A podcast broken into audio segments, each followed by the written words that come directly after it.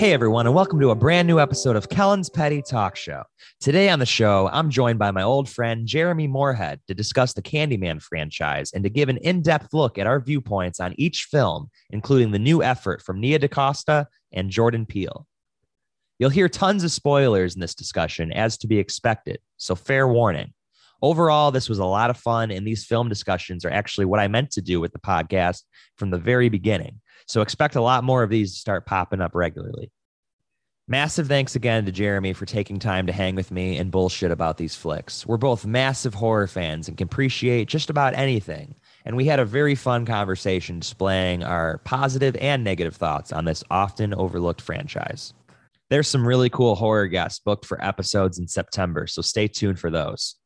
Sit back, relax, and enjoy the show. And don't forget, be my victim. Not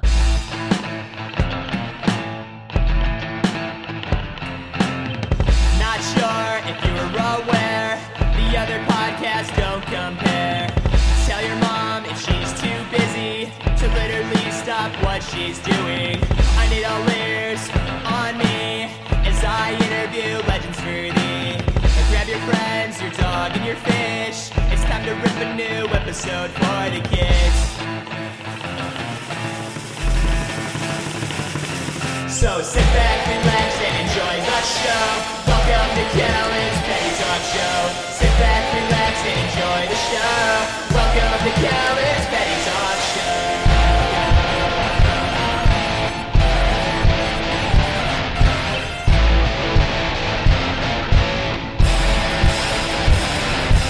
Yeah, so we'll just kind of bullshit it, you know, in the beginning. You know, you say whatever you normally say in the beginning of your stuff, and then we'll just get into a natural conversation. That's all I ever spew is bullshit. So yeah, same. Welcome to my show. Same. As I was just telling you, anybody that's listening, this is the very first film discussion I've ever done on Kellen's Petty Talk Show. This is actually what we were supposed to be doing on the show to begin with, and we kind of just turned it into this whole celebrity interview thing, which I still enjoy doing, but I'm happy to finally mix it up a little bit and do a little bit of both. So happy and pleased to be joined by Jeremy Moorhead today. Did I say that right? Yeah, dude. Yeah, perfect. You got it, man. Making sure. Stoked to talk about the new Candyman movie and all the other Candyman movies all together. So let's just get into it. Dude, so. Yeah, it was an adventure getting through all of these movies. I will admittedly say that I am not like an avid Candyman fan, right? Like I know like some people, like they love it. It's their shit. They buy all the merchandise, they buy, you know, the figures, all that stuff. Like, you know, you asked me a few days ago, like, hey, do you want to come on the show and talk about the Candyman movies? And I told you, I was like, dude, I have only ever seen the first one. Like, dude, that's like that's most people, though. Yeah, I mean, what's funny is that like most DVD collectors, I've had 2 and 3 on DVD for like fucking decades, dude. For fucking decades. Yeah. And dude, Candyman 3 was literally still cellophane wrapped. I think at one point, I opened Candyman 2 and was like, I'm gonna watch this, and then I was like, nope, because that one was unwrapped. But I've never seen it. But yeah, I broke open Candyman 3 literally today. You know, that's funny, dude. Is it even on? Is it even on DVD? I have a VHS of it. Yeah, it's on DVD. You know, that one went straight to video as well. Part 2 kind of did also. I think it was like a Showtime or HBO Max, or not HBO Max, but Showtime or HBO like direct release, and I think maybe had a few limited screenings theatrically, but 2 was pretty much dumped straight to video for the most part, and so was 3. So this new one is the first one that's graced the screen properly since the first one, man. So yeah, Candyman 3. We'll get to that. yeah, dude. It's been an adventure, you know. Like I said, getting through those, because I'm not, you know, like I said, a Candyman fanatic. You know, when the first time I met Tony Todd, I had him sign a Wishmaster poster, so that should show you. And he was not thrilled to sign it, let me tell you. Like, oh really, dude? Yeah, I mean, you would think that him having something different other than Candyman in front of him would have been something he'd be like, oh shit, something different. But I feel like when I put it down, he was like, oh, like, I'm not, this isn't even really my thing. Like, I was just briefly in this thing. Like, I don't know. I just got the feeling he wasn't stoked to sign it, but it was cool, man. Maybe he just thinks he was just like a cameo more than anything. Yeah. I put in some work on that Wishmaster poster, man. That was amazing movie. Did you meet, what's the main guy's name? Andrew or something? Andrew Divoff, yeah.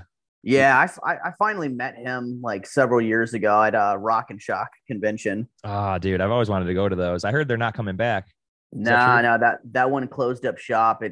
It you know, I can respect them for a lot of the reasons they said, yeah, we're done. It's just not feasible to do anymore. Yeah. They said a big part of it was due to the celebrities raising their prices. They said it became harder and harder for them to justify putting on these shows when the celebrities were charging what they were charging, and the guarantees for the celebrities just kept going up. And they were like, you know what? Like, we're done. We did this for X amount of time and it was great. And now it's just become a thing that we're just not really interested in doing. So I kind of respect them for that. Dude, the prices have gotten ridiculous over the years. I mean, honestly, back like not even 10 years ago, like it was $20 to get an autograph from pretty much everybody. And now it's, you know, minimally $40. And if you get anybody under that, they're just like usually the nicest person ever. Exactly. I mean, dude, just to give your listeners perspective. Yeah, dude, when I started going to conventions, Robert Englund was charging $25. No way. $25, dude. And that included an autograph and a picture, dude. Dude, I met him not even 2 weeks ago in Pittsburgh. And First time. Oh, shit. I met him in Hollywood once. Like that's a whole story. I barely met him, but like he signed like gotcha. He signed a DVD for free. Like that was cool. But sweet. Like 2 weeks ago, I met him at that Steel City Con. I waited eight and a half hours. I've never waited that long for anybody in my life. That was like the whole day. The whole day was gone just to meet this guy, and it was $250 for a picture with him and an autograph. Dude, it's so there you go right there. It was $25 for an autograph and a picture when I first met him. That was like 2006 though, and now he's like $150 an autograph or some shit like that. Like it's stupid. It's crazy, man. And like, dude, the first time I met John Carpenter, he was $30. Really? $30. Dude, what? Yeah. Was that at a con? Yeah, Texas Frightmare is his first convention ever, like outside of like the Fangoria, is like an official, like I'm going to sit down and sign for days. How long were those lines? Oh man, his line was long as shit, dude. Long as shit. And what's funny is back then you were like, fuck, $30 because you were used to everybody charging 20. So it's like, oh, he's charging 10 extra, but he's a legend. So like, it's cool. But now you look back and like, dude, the last time Carpenter did a convention, I want to say, I think he was 80 the last time I got him. So he's gone up $50 since then, but yeah, it's gotten crazy, man. But people, you know, talking about crazy is people are stoked for this new Candyman. Like I feel like like this is something that the general horror movie public have really been looking forward to. You know, for me personally, I was in second grade when the first Candyman came out. It was like 92.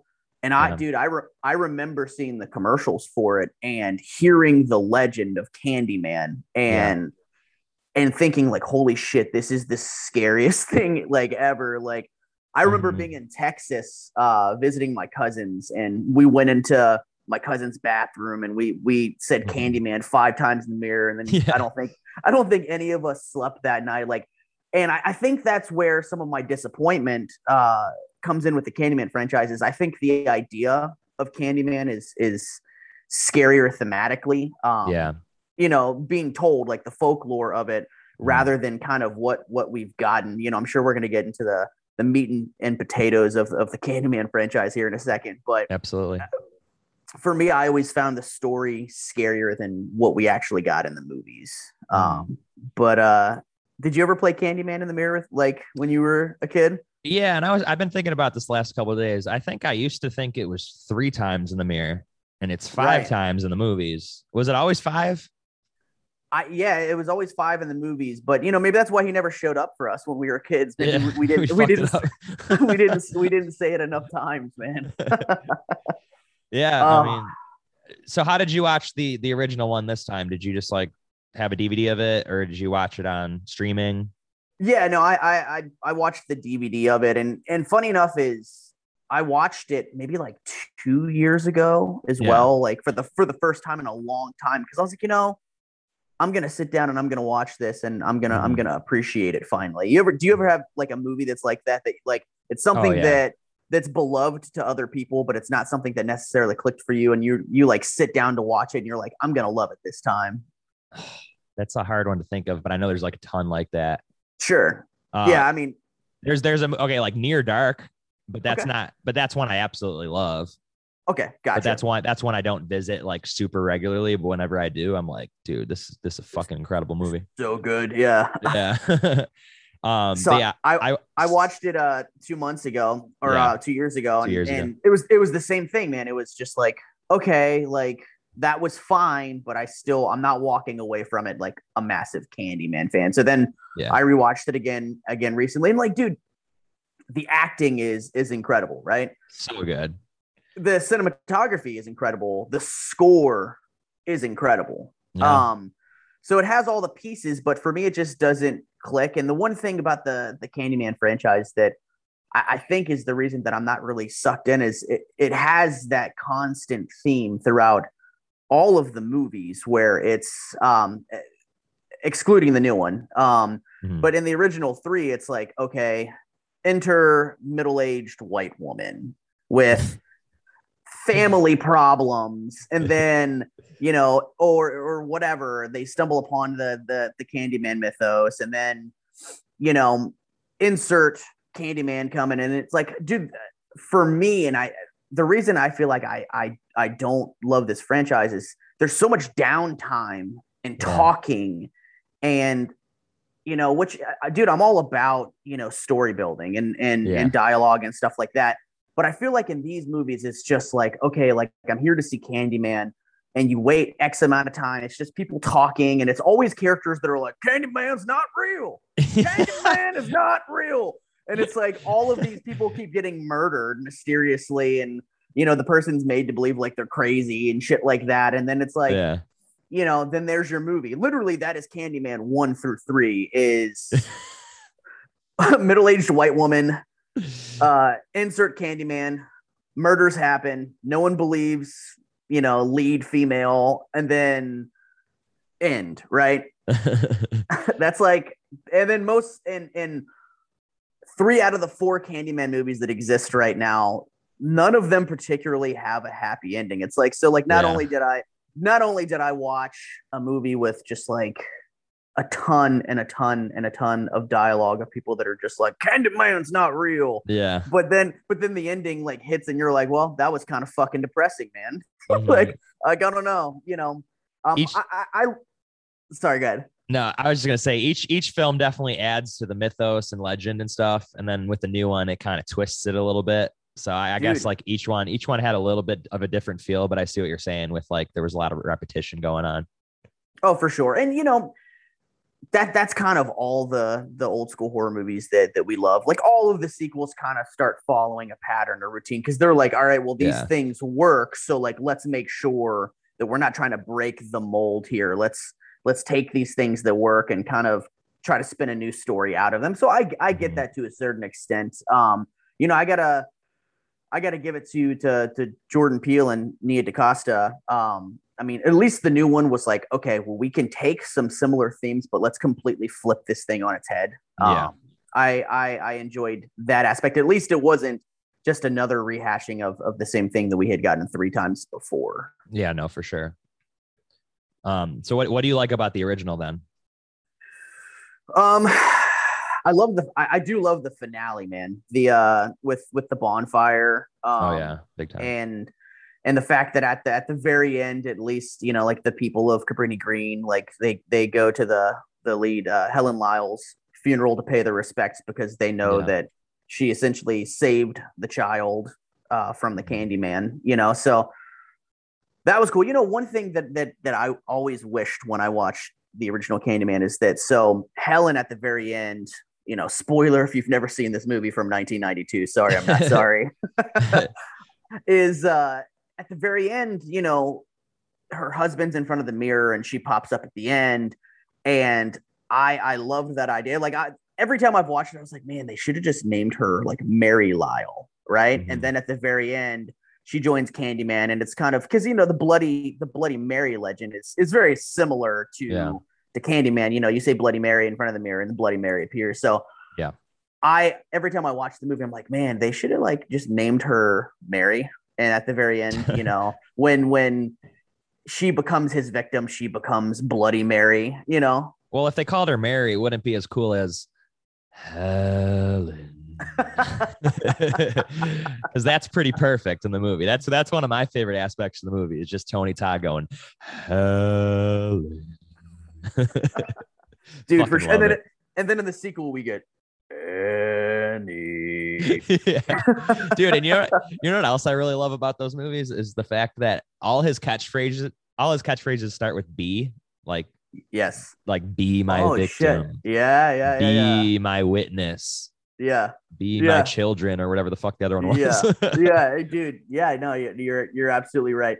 Yeah. You know, one of my good friends, Devin, he loves Candyman. Like Candyman is his jam, dude. Like absolutely. Michael.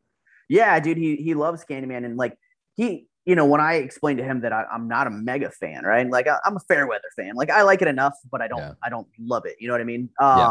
When I explained that to him, he was like, oh man, he was like, dude, he goes with, you know, with the big three, with Michael, Jason, and Freddy, you know, you got slashers that show up and then fucking kill, and then they move on. Right. Yeah. He was like, that's not Candyman. And that's what makes Candyman interesting, is that Candyman doesn't just want to show up and kill you. He wants to take everything away from you. He wants to murder everyone you love in front of you. And he wants to watch the tears and the pain and the suffering leave your body, because that's what he experienced, you know, in his life, was everything being taken away from him in front of his eyes.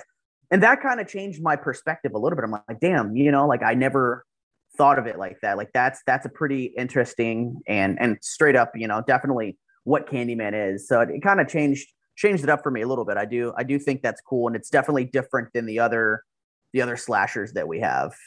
Yeah, he definitely wants his victims to know what he's been through. That's for sure.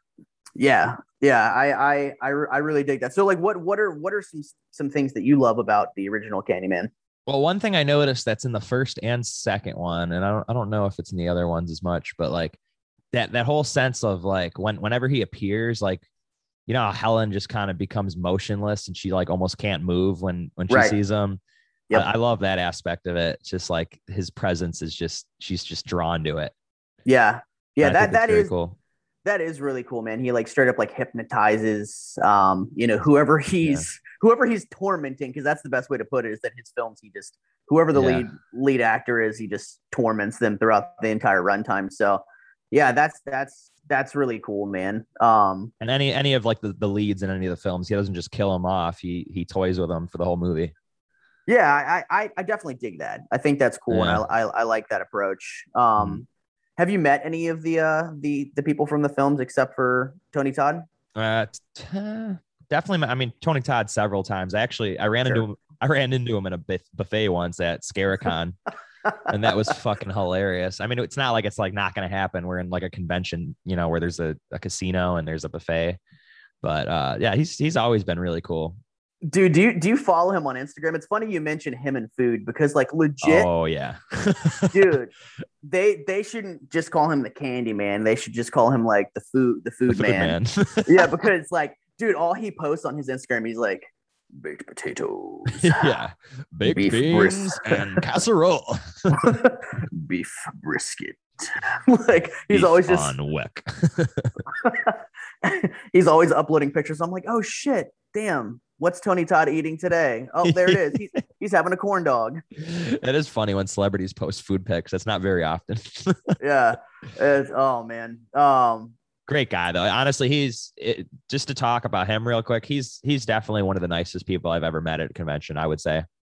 Dude, he's awesome, man. He's all about it. I've enjoyed meeting him, you know, the several times that I've met him. Yeah. It's funny. I was at a Horror Hound years ago, and Bernard Rose was there, the director of the original Candyman. Yeah. And what's crazy is that so I had lent an item out of my collection for some photo ops. Yeah. the convention knew I had a certain item and said, hey, would you mind like bringing that so we can incorporate that into photo ops for people? And I said, yeah, sure. So I brought my item or whatever, and they use it for photo ops. So they gave me a staff shirt as a thank you. And they were like, hey, keep this on the DL. Yeah. But, and this is the people who run the convention. They said on Sunday, just put the shirt on and just walk up to the celebs that you want autographs from and just let them know that you're staff, and they're going to sign for free for you. Oh, on so the shirt. Like, yeah. I had that happen once too, but go on. No, but like not on the shirt, like whatever I wanted. Oh, signed. Really? Like, yeah. Whatever I wanted signed, they would sign. Right. But by wearing the shirt, it notified them like, okay, like this guy is part of staff or whatever. So yeah. I showed up. It was a yellow shirt. It was like a Child's Play reunion was going on. So like it was a yellow shirt. Yeah. And it's like good guys on it or something. And so I was like, all right, cool. You know, like I did trek, you know, this item, you know, in my car for fucking 10 hours to this event. So yeah, I'll take advantage of that. So I did, I walked up to a couple, like I walked up to Chris Sarandon, and like, you know, it's not like I'm walking up to the celebrity, like, hey, sign this for free. Like I walk up to their handler and I'm like, hey, I'm part of staff. You know, they said it would be cool to get this item signed. And they're like, oh yeah, sure. Yeah. So I got like Chris Sarandon, and I got, Brad Dourif and different people, and they signed for free for me, you know. Wow. For that. But what's funny is I walked up to Bernard Rose and I didn't even ask for an autograph from him. Yeah. I said, hey, you know, I'm part of staff, and I was wondering if I could just grab a picture with you. And he goes, oh, no, you have to purchase an autograph. or you have to purchase a photo. And I was like, yeah. And, you know, I name dropped the owner of the convention. Yeah. I was like, you know, they specifically told me, like, I'm not trying to even get an autograph from you. I'd just like a picture with you. Like there's no monetary value on that. You know what I mean? It's only sentimental value. And and Bernard Rose just sat there and looked at me like a freaking fish alien and was like, yeah, no, you're going to have to pay for that. And I was like, well, I hope you have a great weekend. I'm really not a huge Candyman fan anyway, so it's cool. I didn't say that last part, obviously, but yeah, I was like, all right, man. Well, no worries. Have a great weekend. Yeah, it was an awkward exchange, man. That sucks. If it makes you feel any better, I was just talking about this on my last episode. The rudest person I ever met at convention was Christy Swanson. No shit. And yeah, she sucks. I basically went up to her, and it's kind of like a similar sort of thing. Me and my friend go up to her, and I was like, what was it like working with Adam Sandler on Big Daddy? And she goes, it was all right. Are you going to buy anything? She said it just like that. Oh my God, dude. And I turn around, there's two people in line behind me, and I just look back at her and I'm like, no. And then I just laughed and walked away. Oh, and I was just like, dude. I can't believe you. Dude, man, I'm trying to think back, like convention wise. I mean, I saw Michael Madsen. He was shit faced at a convention. Like, that's not surprising. Like, yeah, like pretty much almost falling out of his chair, and like people would walk up and have entire conversations with him, and he'd be like, wow, what the fuck did you just say? Like, what do you want me to sign? You know, I think it's so weird. Like sometimes, you know, you get somebody that had, you know, a minor part in a film that you love, and you're like, okay, like I'm going to go get their autograph because, you know, we're horror movie fans. That's what we do. Even if you didn't have like a lead part, like we like to get anyone and everyone we can on our items. Right. So I walked up to, the fake Daniel Harris, not the real Daniel Harris, but JC Brandy from Halloween 6, you know, she was the stand-in, Jamie Lloyd in Halloween 6, because, you know, obviously, they didn't want to pay the money Daniel Harris wanted for Halloween 6. So they hired another actress that looked nothing like Daniel Harris. So she was at a Horror Hound, or no, I'm sorry, it was a Monster Mania. Yeah. And they were doing a Halloween 6 reunion. So I walk up, and like literally like there is no one at her table. And so she is texting on her phone. So like I walk up and just like, I'm not trying to be rude either. You know what I mean? So like I walk up like slowly, and I just place my poster down on the table. Yeah. And so I was patient. I stood there, and like legit, like in her peripheral vision, like she could see me. She knew that there was a person standing literally a foot away from her. And she continued to just text. And I'm not joking when I tell you, it was for like two or three minutes to the point where I finally said, hi, I was hoping to get you to sign my poster. And she was like, oh yeah, hold on one second, and continue to text for like another minute. And I was like, dude, is this the point where I just grab my poster and say, fuck it? And I was like, man, I've already waited a couple minutes. So yeah, I still had her sign it. And I got a picture with her just because I'm a completist. Yeah. And then I walked away like, well, that was fucking weird, man. That was just weird. What was her reaction when she finally looked up to you, though? Was she like... So, yeah, finally, she just put her phone down and was like, oh, okay. And, like, signed the poster. And I was like, yeah, can I get a picture with you? She was like, sure. And she, like, stood up, and I got my picture taken with her, and I just, have a good one. And I just walked away. Like, there was no conversation. There was no exchange like that. So yeah, man, it was weird. So it's kind of weird when those things happen, man. I don't know. I got one more funny one to say. Hit me.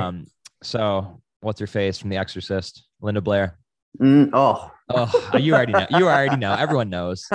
Basically, the Hollywood show, which is actually tomorrow. Oh shit. Yeah. Yeah. I met her there a couple years ago, and I had already met her before. I already had her autograph, picture, all that. And we waited all day. We met everybody else we wanted to meet, and we just figured we'd hit her at last on the way out, just say hi. And by the time it was time to get to her, she was already packing up, getting ready to go. And we go over, and I shit you not, she looks up and just like rolls her eyes and goes, oh, what do you guys want? to give you money. Yeah, I shit you not. And then basically my genius idea, I go, oh, I just wanted to learn about your dog sanctuary. No joke. Oh no. No joke. She puts whatever she was like putting away, she puts it down. She talks to me for 45 minutes about her dog sanctuary.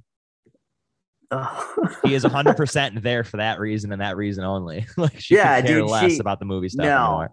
No, I held off on meeting her for years. I finally met her in 2019 for the first time ever, because I heard so many horror stories that I was like, man, I love The Exorcist, and I don't want to fuck that up by having a bad experience with her. Yeah. So when I met her, dude, she was like 3 hours late coming to her table. Oh no. And then I waited for like an hour, and like right before me, her handler was like, I'm so sorry, she has to go do photo ops now. And I was like, you got to be fucking kidding me, dude. Like, this is like so many fucking hours now. Yeah. So I'm like, what the fuck? What could I say? I was like, okay. So like when she came back, I thought like, all right. So like, not only did I wait all this time, but like, she's probably going to be rude as fuck to me. Yeah. Dude, she came back and was so nice. Yeah. And so sweet and so talkative, and like, that's cool. Apologized for the photo ops, apologized for being late, and was just like so sweet to me that I was like, yeah, okay, like, well, good. I still love The Exorcist, and I got my shit signed. I got my picture taken with her, and was able to move on, man, you know, and still keep the, the love of The Exorcist intact without a horrible Linda Blair story. No, she's definitely a really cool person. Like the first time we met her, which was actually that same convention we met Tony Todd at, when I ran into him at the buffet. This was Scarecon in 2013. And I just remember meeting her there, and she was super nice. Like no issues there. And even at the Hollywood show, like even though she was kind of weird, like when I first went up to her because she was trying to leave, when we were talking about the dog stuff, she was like super into it and just super nice. Dude, that's awesome. That's awesome. Oh, there you go. Yeah. Back to Candyman. Yeah, Candyman. Do you have any other call outs for the first one? Yeah, dude, I fucking love any movie that takes place in Chicago. And honestly, the whole like cold, windy feel of the movie is just perfect. It's got a great atmosphere. I love that whole like opening shot with the opening credits where it's like above the traffic. Yeah. It's all very cool. But yeah, the setting's perfect for me. Beautifully shot, man. Beautifully shot. But yeah, like any movie in Chicago, I genuinely really like Child's Play, Poltergeist 3. Hell yeah. Are you a fan of that one? Which one? Poltergeist 3? Poltergeist 3. What a weird fucking movie. It's a weird movie. What a weird movie. But like the thing that I love about Poltergeist 3 is that it's all, dude, all those effects are done practically. Like on camera, yeah. Like, holy shit, all on camera, like straight wizard shit. Yeah. Like what they were able to accomplish in camera crazy is fucking mind-blowing and is an achievement in horror filmmaking, in my opinion. So like, even though it's a weird movie, you know, when I was a kid, that was my favorite one. Yeah, really? The third one was my favorite because I was just the claustrophobic setting of the high rise. Like yeah. I just, man, it just, I loved that one as a kid. So yeah, that was a fucking, but it's a weird movie, man. It's a weird one. It's also really sad though. Like the whole thing with her dying during it. And I don't know if you know that girl at the very end's not her. It's like a stunt double. Yeah. Oh yeah, yeah. Pretty knew that. Yeah. Imagine how weird that was on set. Like, okay, well, our lead actress is gone, so now we're gonna film a stand-in. Like that had to be so strange and sad for everyone. Yeah, and didn't they have like the funeral and then they like finished it like weeks later? Yeah. That's so shitty. Yeah, it's horrible. But anyways, on a positive note, Candyman. Candyman. Let's see here. I like the whole investigated feel of the movie too, with like the urban legend. That's always cool. It almost seemed like a running gag to have Ted Raimi in every movie in the 80s and 90s. No shit. So seeing him pop up in Candyman was kind of funny, dude. Anytime we get a Ted Raimi appearance is cool in my book. In fact, he's actually I'm going to a convention tomorrow as well. I'm going to Creature Feature Con in Connecticut, or not Connecticut. I'm sorry, Gettysburg, Pennsylvania. Oh, Andrew Bryniarski is going to that. Bryniarski,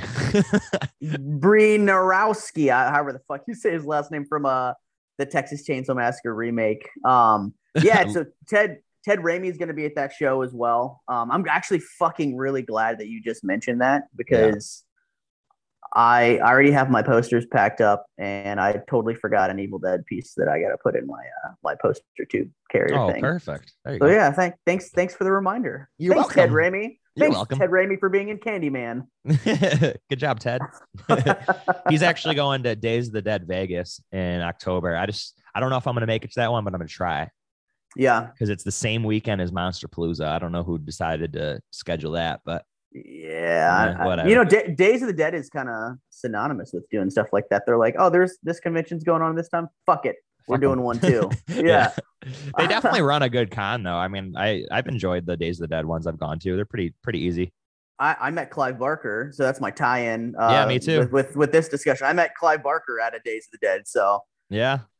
And for those that don't know, Candyman is based on The Forbidden by Clive Barker. Yeah.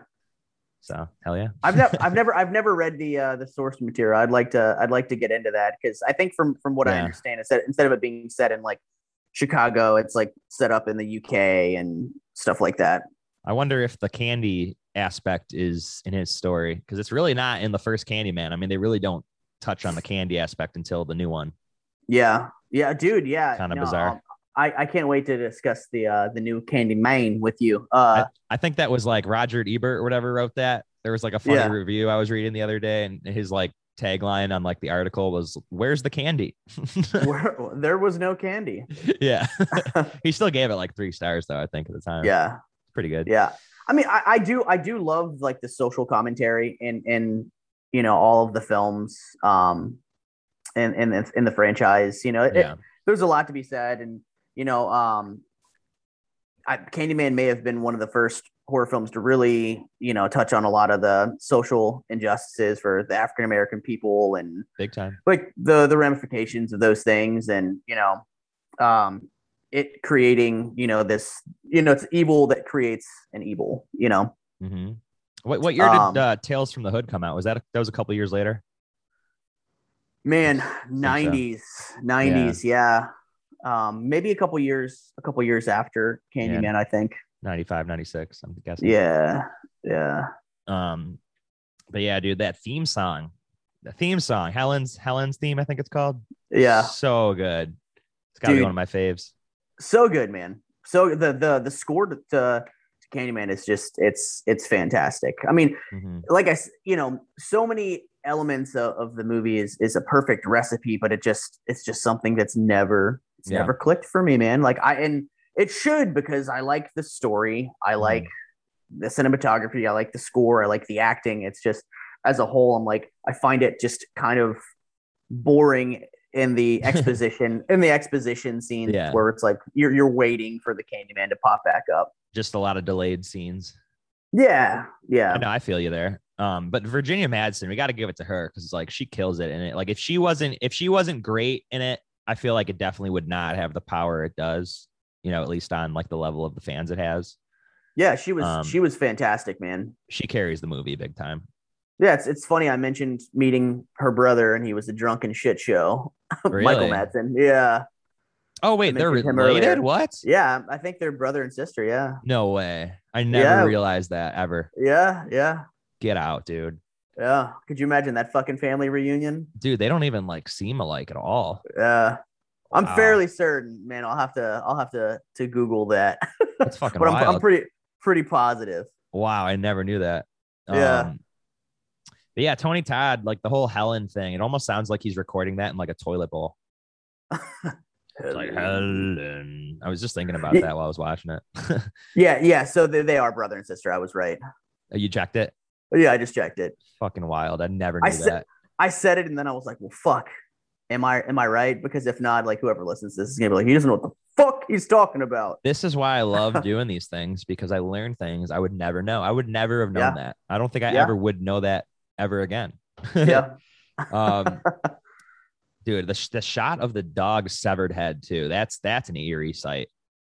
You know, it definitely is, and it's effective. But can we collectively, from like this point on, stop like using animals in movies to like for shock value? And I mean that used to be a trope where, you know, it would usually be early on in the movie to let the audience know like, oh, like that you're in for a fucking scary fucked up ride, you know what I mean? But like, God, I think every John time Carpenter. I see him, yeah, right, exactly, yeah. Exactly, yep. And now when I watch these movies and they introduce a dog, you know, or an animal, I'm like, don't fucking do it, man. Come on. It's 2021, baby. Stop. We get it. Let them live. You know what my favorite scene of Candyman is? The part where she goes to jail and the girl's like, left breast, right breast. This is so awkward. Dude, I love it. But anyways, any other thoughts on the first Candyman? I mean, it'll probably be another 7 to 8 years before I watch it again. I mean, it's just hilarious. It's fine. It's fine. It's just not my thing. It's when I'm looking for a horror movie to put on and have a good time with. It's not that. It's excellently done, just not my cup of tea. So, I like. Again, I like the mythos that it sets up, and I love the story of the Candyman. It's just, that's the last thing I have to say about the first film, is that it's just, it's not feel good. It's not something that I put on.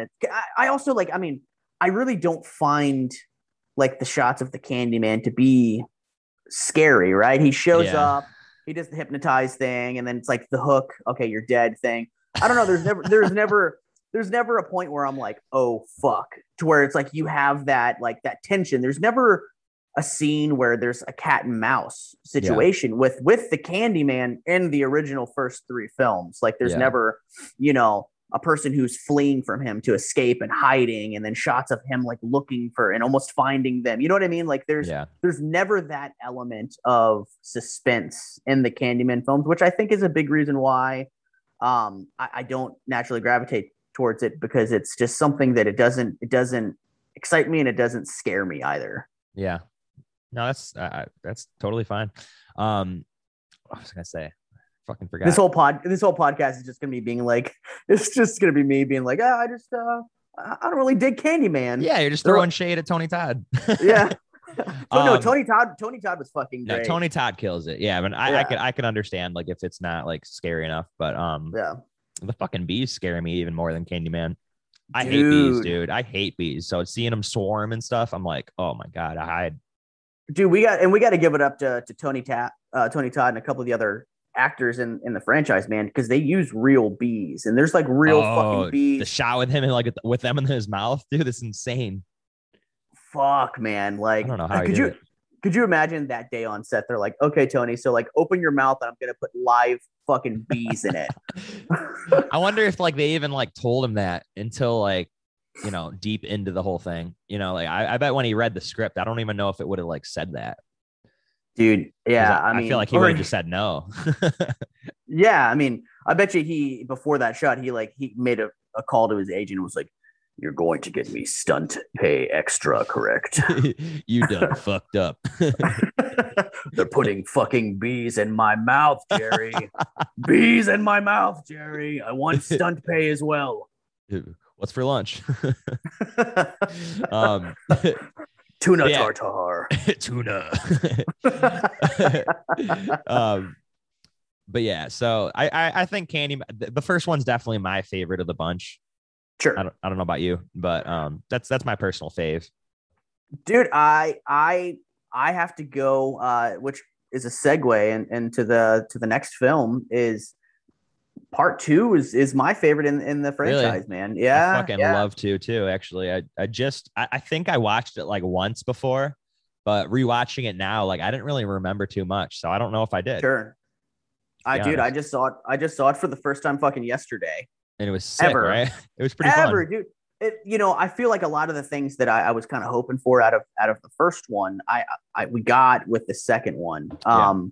Like I loved the kid element, like you know that Annie, you know, was the teacher of these kids, and you know, the kids were in the film to kind of, you know, show the fear that children have of the Candyman and the belief, you know, because when you get older, you know, you stop believing in the boogeyman and certain things, or some of us do, but kids, man, they believe in that shit. And you know, I love that they use the kids as exposition of like, okay, no, the Candyman's real, you know, you can't say it, blah, blah, blah. So they kind of use the kids as a means to tell the Candyman mythos. And I thought that was really great.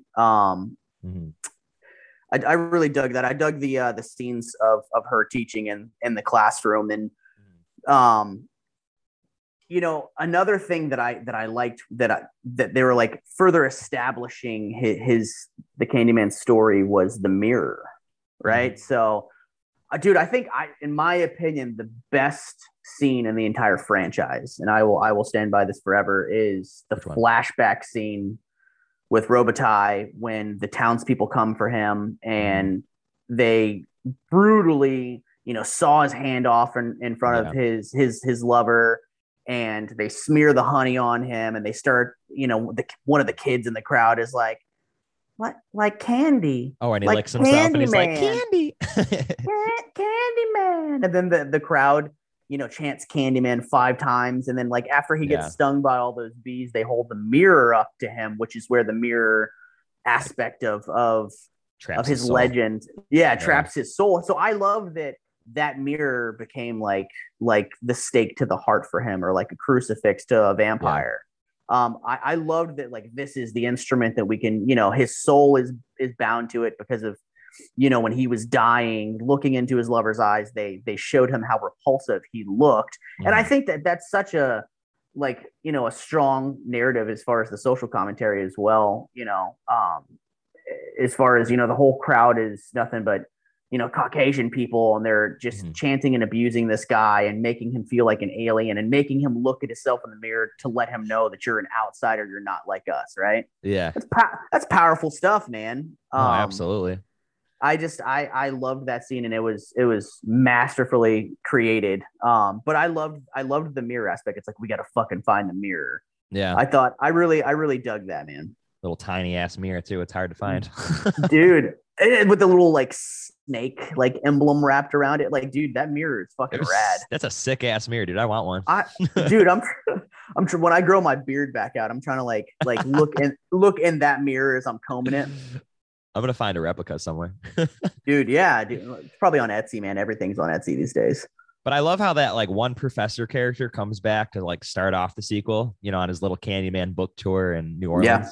I thought that was cool. I mean, he's kind of like an asshole in the first one. You just kind of you want to see him die. Sure. Yeah. I thought it's definitely a really strong, like, you know, opening with him. The only thing I didn't like about his kill scene, though, is like, I feel like the sound effects weren't effective enough. Like literally the sound effects. I thought they were like too muted. Like when he stabs him. Do you notice that? Yeah. It was kind of like muted. Like I wanted to hear like I want to hear it.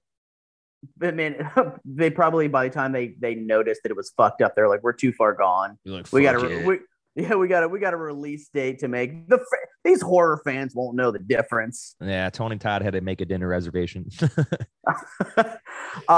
fun fact about part two is that Clive Barker actually wrote the story for it. So he didn't write the screenplay. Yeah, but it's from what I can tell or that I've read is that he kind of wrote a treatment for it and gave it to the studio and was like, well, this is what I would do if I was going to make this movie. Go for it. And yeah, exactly. And so I guess, you know, they took his story and adapted it into a screenplay. So you can definitely see that he kind of had his little imprint on it. Yeah, for sure. But also the studio, I think at that point, were definitely trying to capitalize. They're like, okay, well, people responded to this and they like it. So maybe Candyman could be like the next Freddy or Jason. So that's why I feel like in the second one, especially they tried to create, you know, certain aspects to, you know, make him an icon, you know, like the mirror. And then they went down, you know, the Star Wars Halloween 2 route, of course, right? There's the familial connections, right? So, you know, the big plot twist at the end is that, you know, Annie is a distant relative of Daniel Robitaille. So, you know, they incorporated things like that really worked. What was your favorite kill in the movie? Can you think of your favorite kill in the second one? Yeah. I don't really know. Like, definitely like you said, the Candyman scene was really great. Still awesome. But like kill that he did. I mean, like I said, the opening one's pretty effective besides like the shitty sound effects that were used. Sure. I'm trying to think, name some of the kills. For some reason, it's like, I'm blanking because I'm thinking of the third one because I watched that most recently. Right. So I liked the shop owner that he was like making the ices, you know what I mean? Like with the syrup and ice or whatever. So I liked his death, dude, because they used one camera shot that was completely like out of place to how the rest of the film was shot. Like it's like they anchored like a GoPro almost like on the shop owner. And when he threw him through the wall. When he threw him through the wall, like it shows him flying through the air and screaming, but like the GoPro shot just looked so wonky compared to like everything else in the movie. Turtles, like, dude, that was like fucking weird, but I laughed when I watched it, but I was like, all right, I think that was my favorite kill right there. It was a really silly kill too. It was, dude. It was just the way his head came through, and like, I don't know, like they went a little overboard on the makeup too. Like when you see his head coming through, it just looked a little too much. Yeah, but I loved it. I think that's why I liked it. It was so over the top that I was like, you know what? I fucking really dug that. It was like a trauma. That was like a trauma kill for some reason. Dude, 100%. That's B-movie vibes. Dude, that's a great analogy, man. That's perfect. Yeah, with this one, I mean, it's each film of the first three just kept changing location. Like you got the first one in Chicago, this one was New Orleans, then the next one was LA. But this one I really liked the New Orleans aspect. You know, it was like really wet, really gritty. I don't know if you liked it. Yeah, no, I dug that. So, okay, so you live in LA. Like, do they celebrate Day of the Dead like that in LA? Maybe in like the area where they were. That's like Boyle Heights or whatever. Okay. They probably do. Yeah. I'm not in like a super like Mexican area right here. I'm in Burbank. Right. Gotcha. But I mean, every area is pretty diverse. But yeah, I haven't really gone over there during like Day of the Dead season. Yeah, because we'll watch in part three, like when they were doing like the whole Day of the Dead thing. I was like, dude, why does that just look like Mardi Gras? Yeah, it kind of does. Yeah. So I was curious whether they, you know, they celebrated that shit like that. But yo, that like Mardi Gras like dance scene in the rain, that looked kind of fun in the second one. Yeah, yeah. With the one fat guy on the mic, like doing like the DJ shit. Dude, the whole movie, he's like, hey, everybody, go out and get some cold beer and just get fucked up. Like like the whole movie he's like talking over it, and then you finally see him at the end of the movie because you've heard the voice the whole film, and that in the movie it's like it's a dude that looks like one of the heavier set guys from SNL. I can't think of his fucking name now. John Belushi. No, like newer SNL, but yeah, John Belushi works fine too. And all of Chris a sudden, it's Farley? Like no, newer age. But like, fucking, it shows him finally. He talks throughout the whole movie, and then when they finally show him, it's just like a fat dude in a diaper, like yes. and then like it served ultimately like no purpose in the film. And you said the main girl, her name's Annie, right? Annie. Yeah, she like Annie. It's like always changing to a new name. Annie. Yeah. No, but it's like that girl starts running through the dance party. I just wanted to see her just be like, fuck it, and just like bust out a dance move. You know what, Candyman, he's chasing me, but this is too cool. This is a party. Dude, she's like, well, wait a minute, that's my song. Yeah, but wait a minute, this is my jam. That is my song. You know, one thing that is just blaringly obvious with Candyman 2 was, you know, this was what, 95 that they did this one? I want to say that's pretty correct. Yeah, I think 95. So like CGI was still, you know, had been out for a few years, but was still kind of in its infancy. Like when I think of CGI and like the first time it was really utilized the correct way, it was Jurassic Park, which was 93. Oh, amazing. But you know, obviously Candyman 2 is not going to have Jurassic Park money, right? So no. when they incorporate in the CGI beats, like that's when it's just like black dots on the screen that are like fluttering around. Oh, yeah. Look totally ridiculous. Yeah. That's one of the only complaints I have is that, you know, it was in a time where studios were like, I think we could do this digitally. And then, so they don't film it practically while they're on location. And then when they get into post, they're like, well, this is just going to have to do. Yeah. Right. I was about to say, it's probably like they put so much effort into doing it and put so many hours into it. They're like, fuck it. It's the 90s. And it makes me wonder too, like if at that time, yeah, you know, because like when you got your first cell phone that had a camera on it, right? Like I'm older than you. Like I remember like A, not having a cell phone.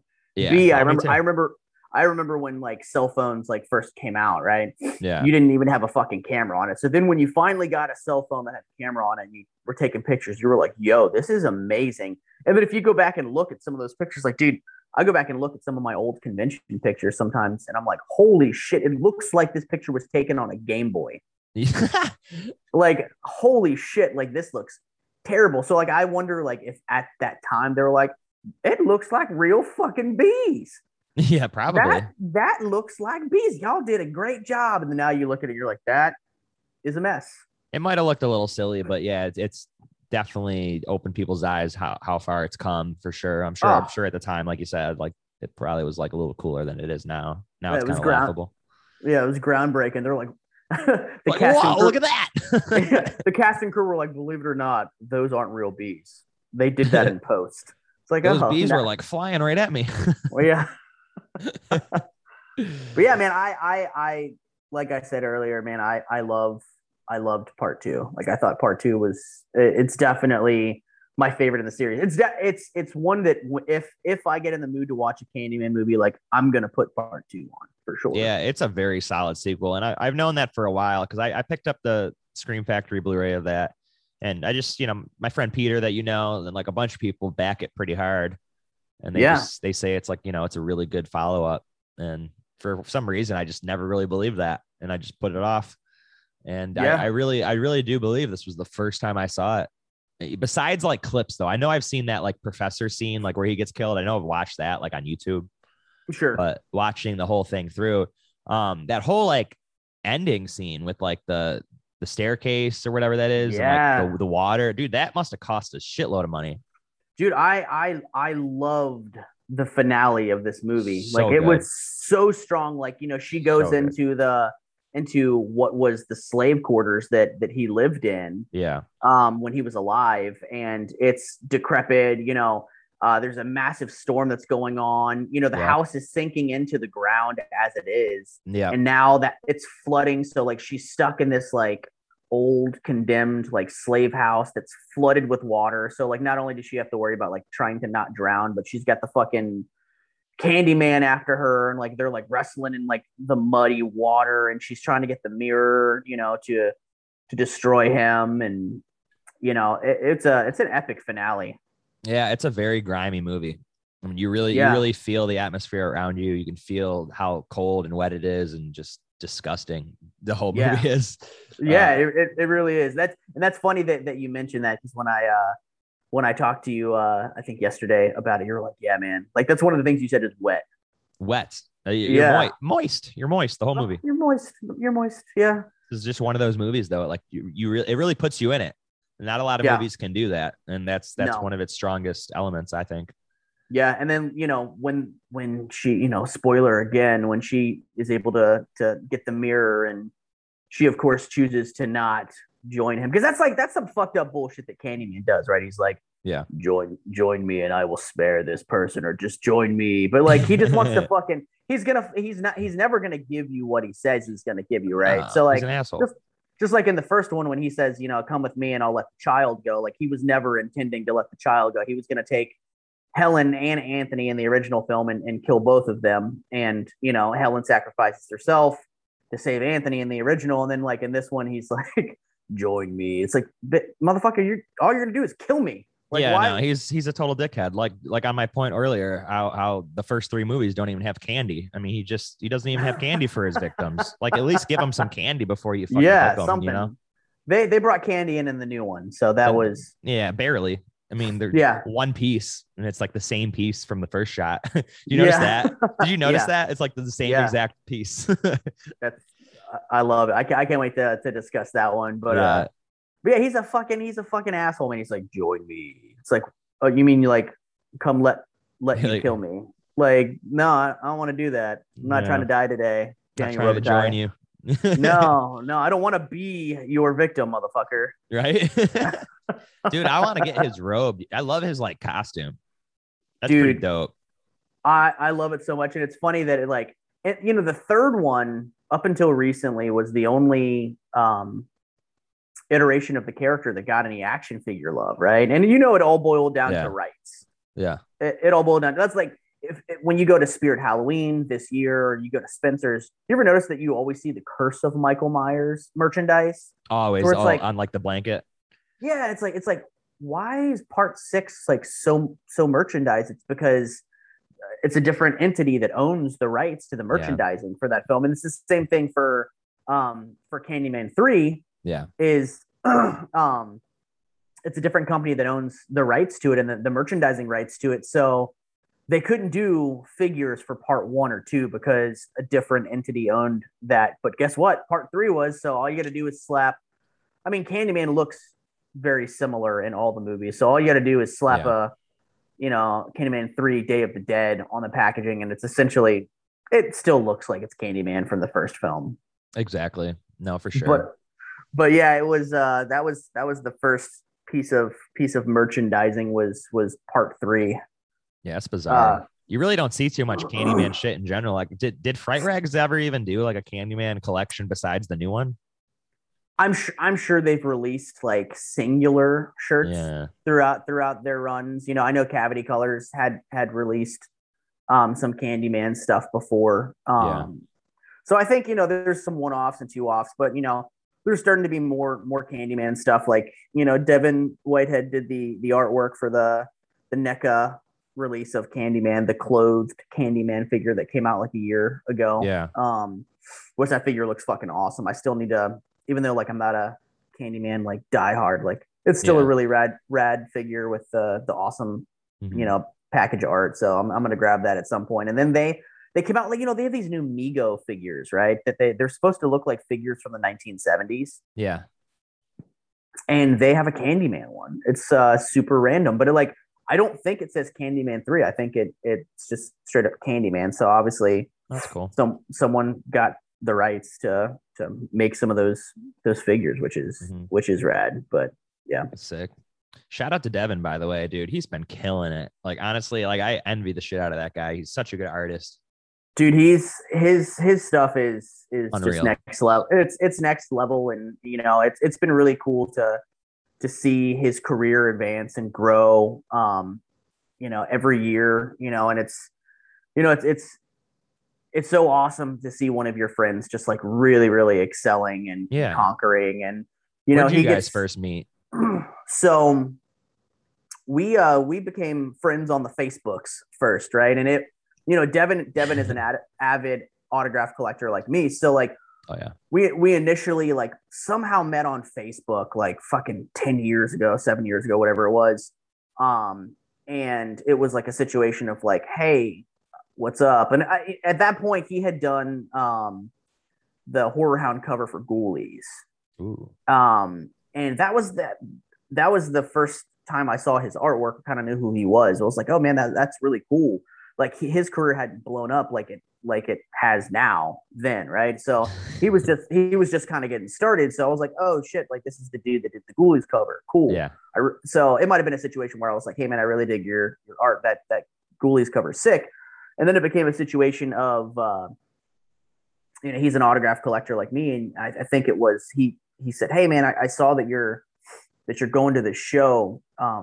If I sent you something and obviously like threw you some money, would you mind getting an autograph for me? So I'm like, yeah, no problem. And then, you know, he lives in LA, so it'd be a situation of Monsterpalooza and different events that go on out there. I'd say, hey, you know, I know this is happening in LA. Are you going? Yeah. And 9 out of 10 times it was, yeah, I'm going. Hey, would you mind if I sent you something and I'll throw you some money, like whatever, you know, if you can get it signed for me. So that's kind of how our friendship started, was just us helping each other get autographs. And then, you know, then we all of a sudden we were talking every day because like, and come to find out, dude, our senses of humor are the same. Like we're into all the same stuff, except for he likes really like 80s fucking, yeah, like music that I'm not into. But otherwise, like we're so similar in everything. So then it became you know, a thing where one day, you know, I was like, hey man, I think I'm gonna come to San Diego Comic-Con. He was like, oh dude, come out, stay with me, we'll go, blah blah blah. And like, yeah, you know, I go out to LA several times a year now and yeah, stay with him, and you know, we bro out, we do, you know, we go to on different autograph adventures, you know, not always in LA, different places throughout, yeah, the United States. And dude, it's cool, man. And you know, he's the go-to guy now, you know.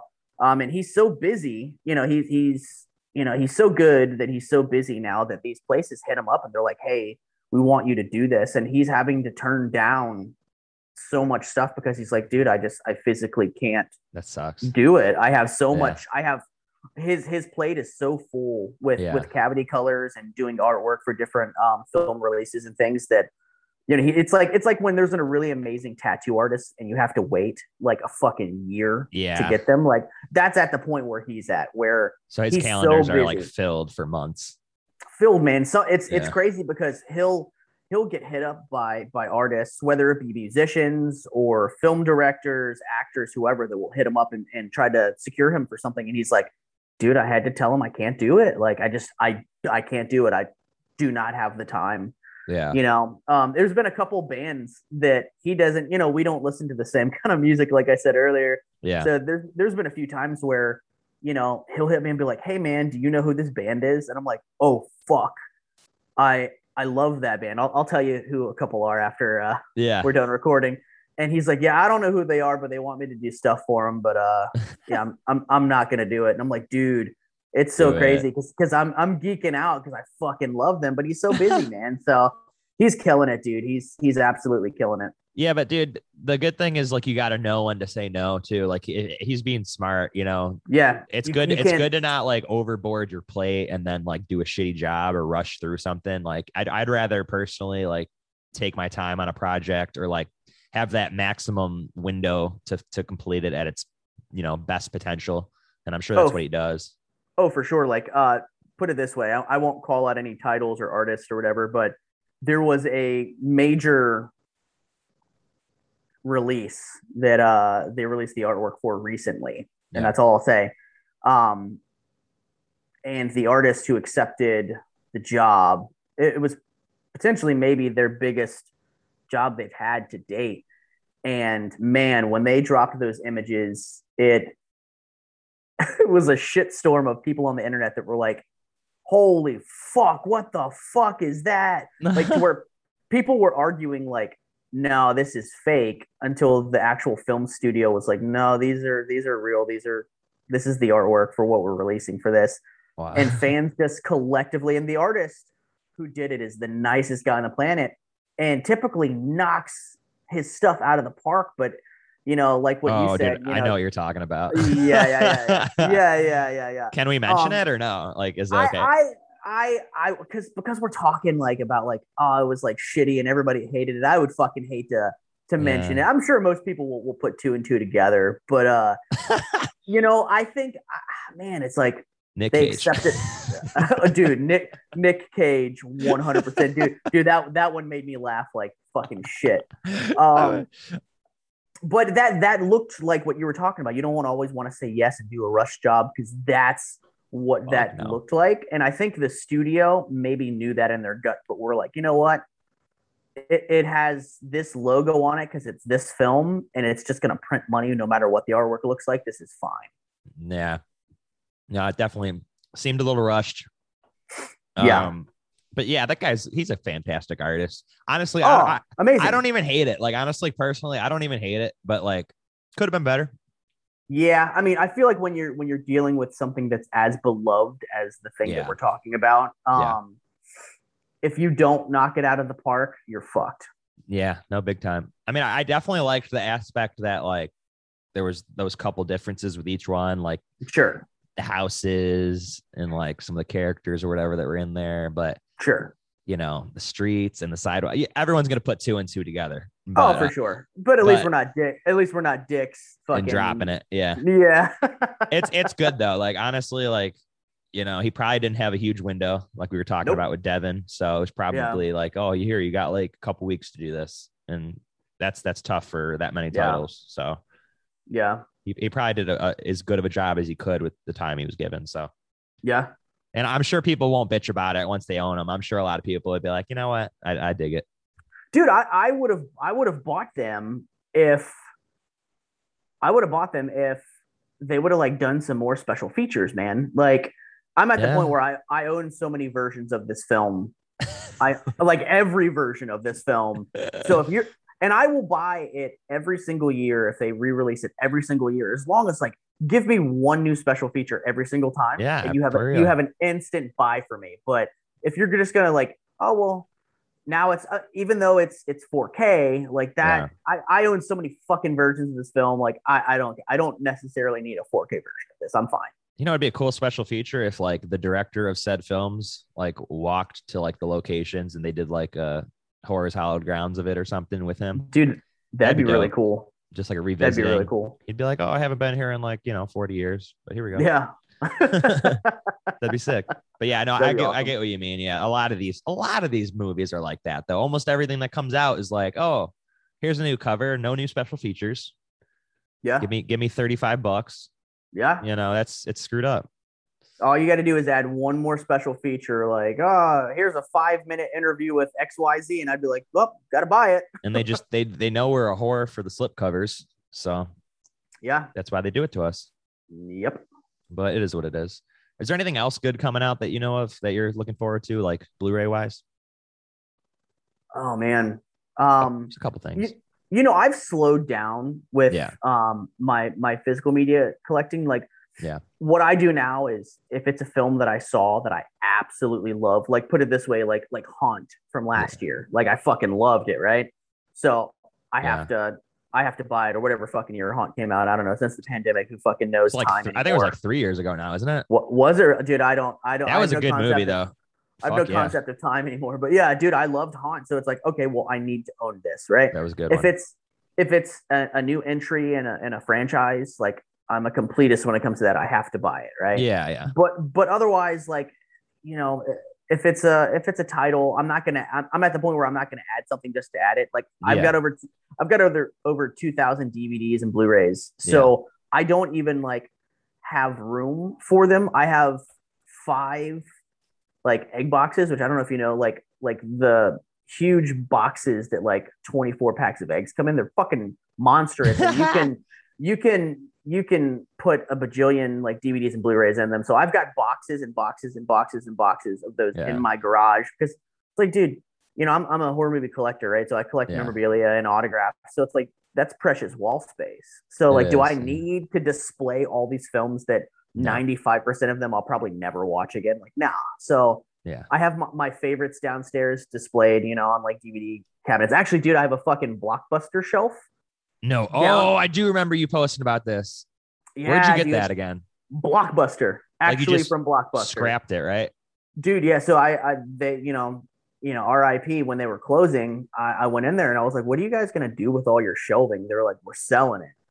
And so I thought that they were going to hit me with like, oh, you know, it's going to be $200 for this or whatever. So I went to their new release wall, because it was the biggest shelves in the entire store, you know, went really, really, really high. And so I said, you know, hey, well, how much for one of these? And the dude was like, $15. I was like, oh, okay. Like I called my dad who owns a fucking truck, and I was like, I need you to come here right now. And so yeah, I've got a Blockbuster shelf in my basement that I think it holds like 500 DVDs if you know, just put them in with the title just out rather than trying to display the covers. You know, I think it fits like 500 movies. So I've got that, and I've got one other shelf downstairs that are filled with titles, but that's it. You were just on the phone. You were like, Daddy, Blockbuster, Father, Jeremy, I'm at work. But that'd be sick, dude. Yeah, I love it. What are you looking forward to getting, man? Dude, honestly, I was just talking about this on the last episode too. Shout out to Robert Patterson, by the way. You know him, right? Fucking love Robert, man. I fucking love that guy. He's such a cool guy. He's really flying in tomorrow too. I'm gonna see him at the Hollywood show. Oh no shit, that's awesome. But anyways, I was telling him, me and Peter Vulo, who you also know, we watched for the first time. We both watched Butcher Baker Nightmare Maker. I've never seen it. It's on Shudder, right? Fucking watch it, dude. I've heard for the longest time that was an awesome movie, but it's just like, it's got that cover where you're just like, it might be cool, it might suck. Yeah. So you're just like, you just put it off forever. Yep. And then it was just because Peter was like, we're watching this tonight. I have the Blu-ray from Code Red or whatever. I'm like, we're watching it. That movie kicks ass. I loved that movie. Dude, it's getting tons of love. I think Deandra or somebody posted about it that they just watched it for the first time a couple months ago. Yeah. And were fucking blown away by it. So dude, I've got Shudder. I'm fairly certain it's on Shudder. Yeah. So, yeah, man, I'm going to definitely watch it at some point, man. Very weird movie. Very funny movie. The main actress knocks it out of the park. Like, amazing. And just, yeah, overall well-directed and just a fun movie. Dude, that's just awesome. Like one of those blind buys. Like if you just blind bought it, you're just like, okay, I did a good job here. That's awesome. So that's one I'm definitely going to pick up, because I'm already dying to see it again. I saw it not even a week ago. So. Oh, that's awesome, man! Yeah, you got me pumped. I'm gonna watch it soon. Yeah. So when you guys watch movies, do you like Zoom stuff?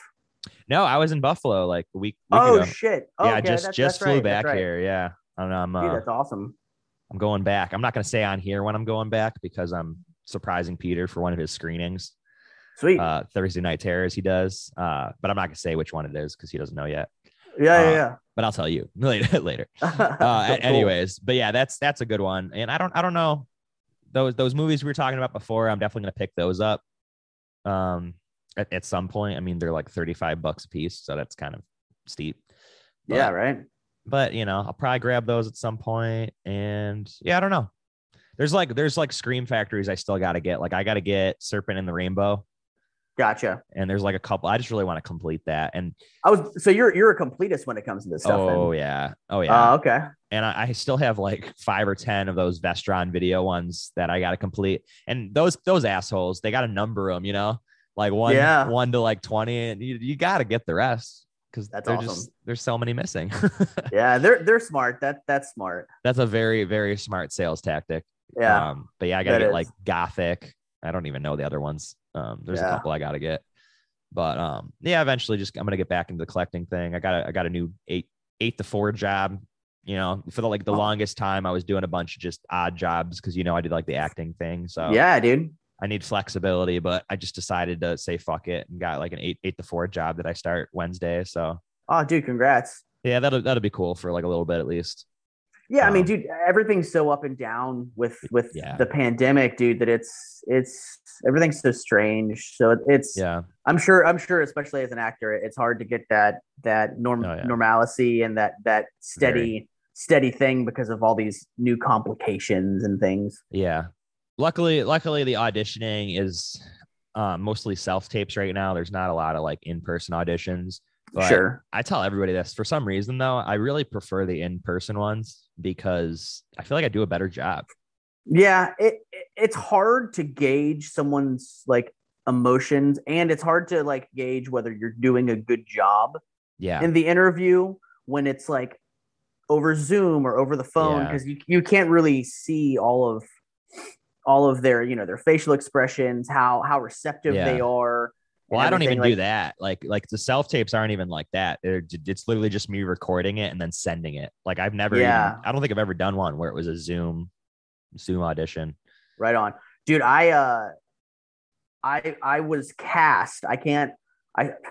It's so silly because like it's been years now. Yeah. And I spoke out about it like 2 years after this thing fell apart, and like thinking like, well, like nobody's watching what I'm doing. Yeah. And I mentioned, so what happened was there was a reality show. I'm not going to say what it was because I signed an NDA, right?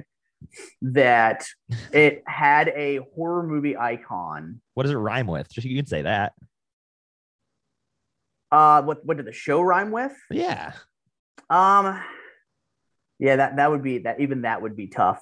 Really? But I'll explain the show. So it was a horror movie icon, and it was going to be a situation where different horror movie geeks from all over the world got together. But it was a select few, okay? Yeah. And it was you were gonna go against each other for like the biggest horror nerd fan on the planet, right? So I think it was going to be like the real world. Where it would be these horror movie nerds like in a house together for like 2 months. Yeah. And this horror movie host would come in, and there would be challenges and different obstacles to overcome. And, you know, people would get voted off or get kicked off depending. So I did the whole Zoom process with that, and they cast me, and I was pumped, dude. So I had to like let my job know, like, this is what's happening. Yeah, I am going to be on this television show. I'm going to be gone for 2 months. Like I need to secure that I'm going to have my job when I come back. Yeah, it was, my wife was super, super supportive. She was like, dude, this is a once in a lifetime opportunity. Like you have to do this. So it was like all of these things. So like, that was like a Zoom interview thing that it was like, it was really hard to read even though I could see the guy because, you know, we were Zooming or whatever, it was hard to read his emotion during, you know, the interview process. Yeah. To where I'm like, all right, like, I don't know whether he's, you know, picking up what I'm putting down, if he likes what I'm saying or not. And then, you know, I got hit back up like, hey, you've been chosen. So I'm like, oh, dude, this is fucking awesome. And then all of a sudden, you know, like the news stops, right? The emails stop. And then it's like, well, that's not a good sign. And then finally I got an email that was like, hey, at this time, the network that had picked it up has decided not to go to pilot with this, but hang tight because we believe another network's going to pick it up. They said, you, however, are not allowed to talk about it. That's crazy. So 2 years later, man, I mention it on my Facebook. Yeah. And I got a message from an exec that was like, hey. Cease and desist. Yeah, they were like, hey, you signed a contract that stated that you were not publicly allowed to talk about this because our hope is to still get this thing off the ground. Yeah. So they were like, you have to delete that post. So I immediately went and deleted that post. Yeah. So it was definitely a bummer, but yeah, it's really weird interviewing for something. I mean, I can't even imagine how weird it is just sending the tapes in. How do they even know you posted that? Was somebody stalking you, or did you like have somebody friended? One of the execs had friended me, like, I guess like 2 years prior, and I didn't even fucking remember it, but was on my friends list. And like, dude must have like, I didn't tag anybody in my post either. So it's like, damn, that dude was fucking on it, man. Yeah. So I don't know. Funny little story. Now that you brought that up, and it kind of like triggered in my mind here. I watched the movie Madman a couple years ago. Fucking love it. Yeah, but at the time I wasn't like paying attention to it when I was watching it, and basically, what's up? My roommate just walked in. And basically, I wasn't really like paying attention when I was watching it the first time, and watching it with my friend and my old roommate. It's probably like 4 years ago, And I just remember not really digging it because I just was on my phone and just being an asshole.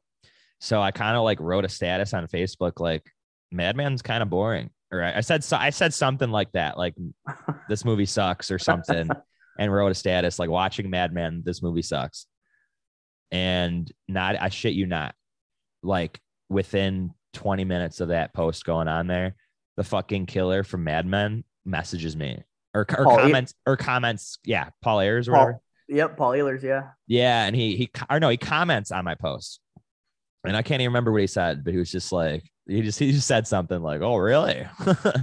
And it's because I fucking added him on Facebook, like at the start of the movie. I was like, oh, I just like looked him up and added him, not even thinking. And then I write this like shit post, and he commented on it, and it fucking broke my heart.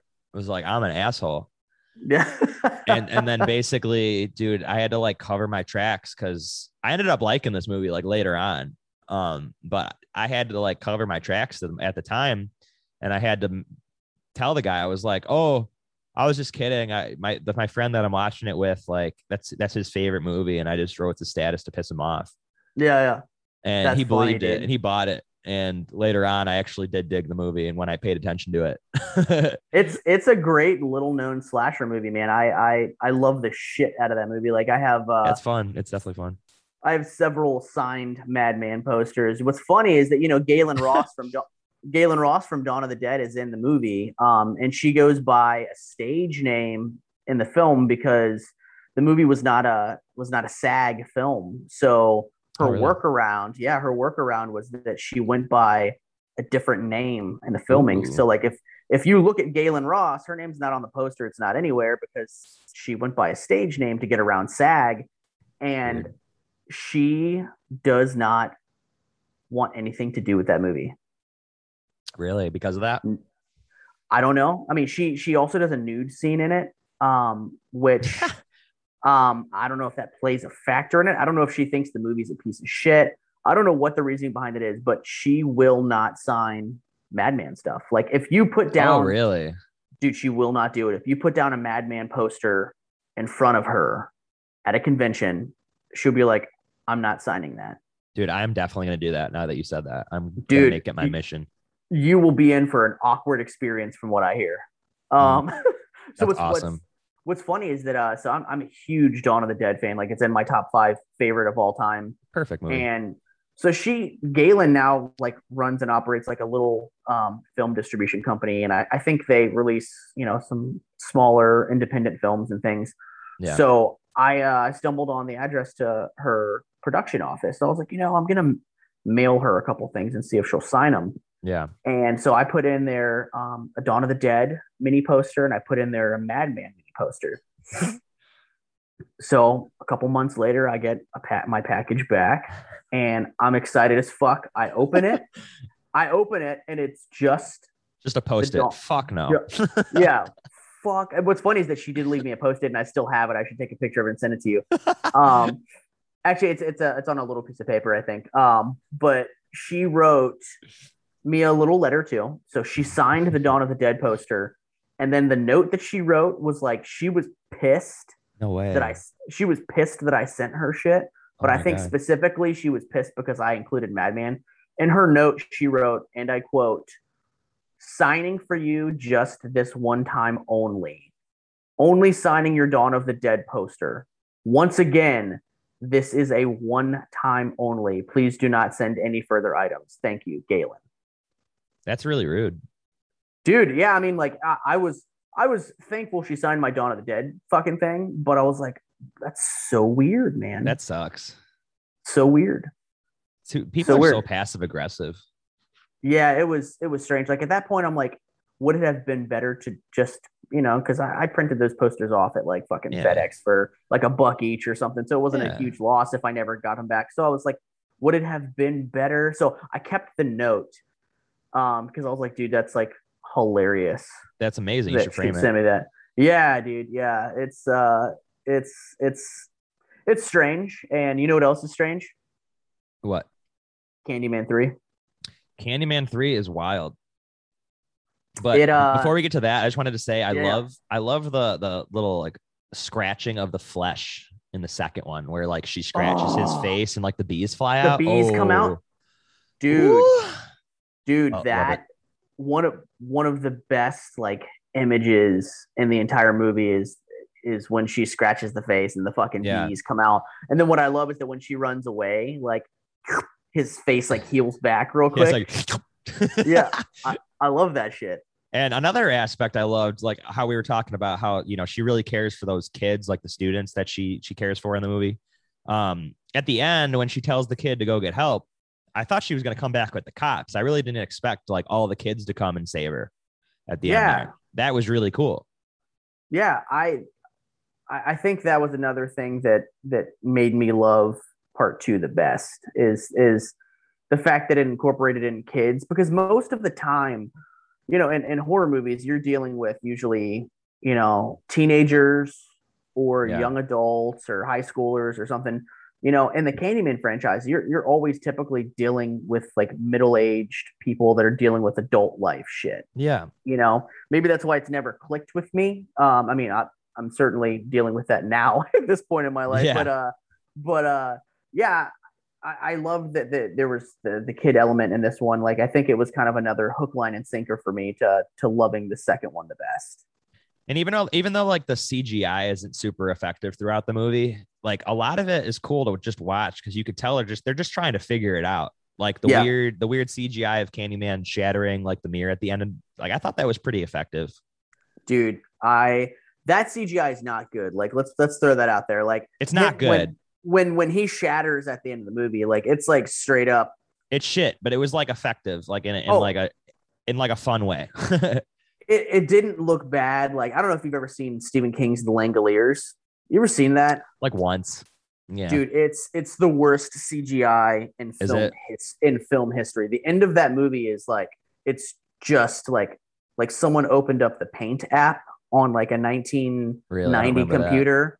That. Oh, dude, that's funny. It's the worst CGI. So it could always be worse. Like the Candyman's demise in Candyman 2, the CGI of him shattering like glass. Like it's really cool because it's like a lot of symbolism for you. You know, you summon him in the mirror, like his soul is trapped in the mirror, and so when she breaks the mirror, like he shatters like the glass that he's bound to. I thought that was really cool. It was just a cool like time capsule of just like seeing them figure it out. Yeah. You know? And it's not the worst. It's not the worst. Oh, I've seen so much worse. Oh yeah. But yeah, I mean, like we said, like that whole finale is just fantastic. So I definitely think that's one of the strongest scenes in the whole movie was just her face off with him. I loved it. I loved it. Like I said, that it's definitely the only film in the franchise that I will probably revisit. Yeah. Hell yeah. Well, Day of the Dead. So starting the film off with a dumb blonde definitely wasn't a smart move. Dude, can we just talk about that? This was around the time it was that Scream was like a phenomenon, right? So everything coming out at that time was really trying to emulate the success that Scream achieved. You know, whether it was I Know What You Did Last Summer or, you know, countless other films of that time. I mean, Scream essentially killed off a lot of our main boogeymen, right? The Halloween franchise was struggling, you know, with numbers. You know, Friday the 13th we weren't getting very much output in that. So like Scream, like the studios were like, fuck these old franchises. Like let's do a new slasher thing where it's like kind of like a whodunit. But this movie is absolutely a product of its time because the start of the movie, it started just like a Scream film. Oh, totally. The cinematography looked the same. The acting and the dialogue looked the same. The music was the same. And dude, when it did the title card for Candyman 3 Day of the Dead, like it was a straight up like Scream rip. It was so funny. But oh man, immediately when I was watching it, I was like, oh, you can fucking tell what they were trying to capitalize on. Yeah, dude. And the acting seriously took a dive on this one. Our buddy Jesu Garcia, he kills it. I love watching him. But he was great. That main girl though, they made her play such a dumb character the whole movie. And it's like, this is the main character we're dealing with here. Donna D'Errico. she was famous from like Baywatch and doing Playboy and things like that. So like, yeah, I get it. I mean, they tried to get eye candy for Candyman, I guess. Yeah. And I guess maybe they thought that incorporating her in would bring in like the Baywatch fans and like the Playboy fans to show up for this thing and pay, you know, $3 to rent it straight to VHS and DVD. But she was not prepared to be a leading lady in a film like whatsoever. Like her best friend in the film is a far superior actress. Like everyone in this film is for the most part, except for the cops. They were fucking awful too, but they were pretty bad. The fucking acting was so bad with them. But grody. Like pretty much everyone in the movie, minus the cops, is a better actor than the lead actress. Like she's just not good. She's just good looking. She's just like, I gotta figure out this Candyman situation. So like, dude, she was so bad, you know. I will say to go on a positive note is that I love that they went all in with the bees on this one. Like I do love the element of the folklore of the Candyman that with the bees, right? And this one they went all in. They were like, fuck it. Like we're putting bees all over this bitch because he's the Candyman. Like I definitely dug that. And I mean, dude, we got even more shitty CGI bee stuff in this one. Don't get me wrong. Oh yeah. Believe in me. Yeah, believe. That's the catchphrase in this one. Exactly. I mean, the look of this film as well, like was straight up early 2000s, like straight to video look. And I think this was the first one where they actually credited J.Sue Garcia as J.Sue Garcia. No, also, he was Nick. Also known as Nick Corey. Wasn't it like that in the credits? It said both. Did it? I swear to God, unless that was the second one, but I think it was this one where it was like J.Sue Garcia, also known as Nick Corey or something like that. It was weird. Yeah. It's like both. Yeah. That is weird. I love him, man. He's such a nice guy. Oh, he's super nice. Incredible. Such a nice guy. I was so pumped when I got to meet him the first time at in 2015 at Horror Hound, because he hadn't done like autograph events in like forever. So I was like, man, I'm never going to get this guy on my Elm Street stuff. And he did that show and he was so fucking cool. Yeah. And he's a busy guy, like with like the ministry stuff. Yeah, dude. But I'm surprised he doesn't do more cons, because I feel like he'd kill it.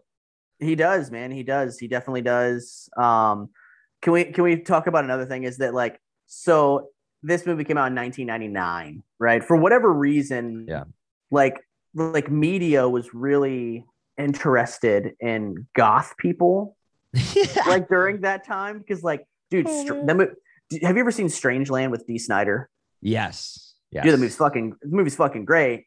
But that movie, like the way that they like tried to portray like goth people and like the way that they talked and all that shit, like I'm like, all right, well that's like not how most of them dressed or like probably looked or super acted. Offensive to actual goths. Yeah, dude. So, dude, this movie, that scene with the goths, like we're just gonna jump through it.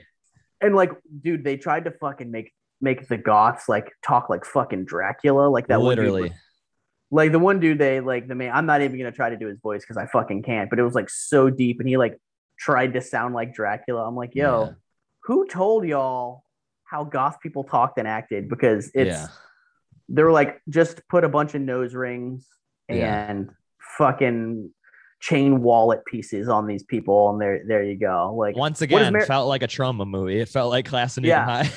Dude, yeah, exactly. Someone like had a picture of Marilyn Manson. They were like, this is what we're doing. This is what we're doing. That scene was fucking hilarious, dude. But that's why I liked this movie, is because it was kind of fun. It wasn't like at this point, you're like, okay, fuck it. It's the third Candyman movie. I'm not really looking to be scared. I'm not really looking for like anything too intellectual. I'm just trying to have a good time. And this one kind of delivers, honestly.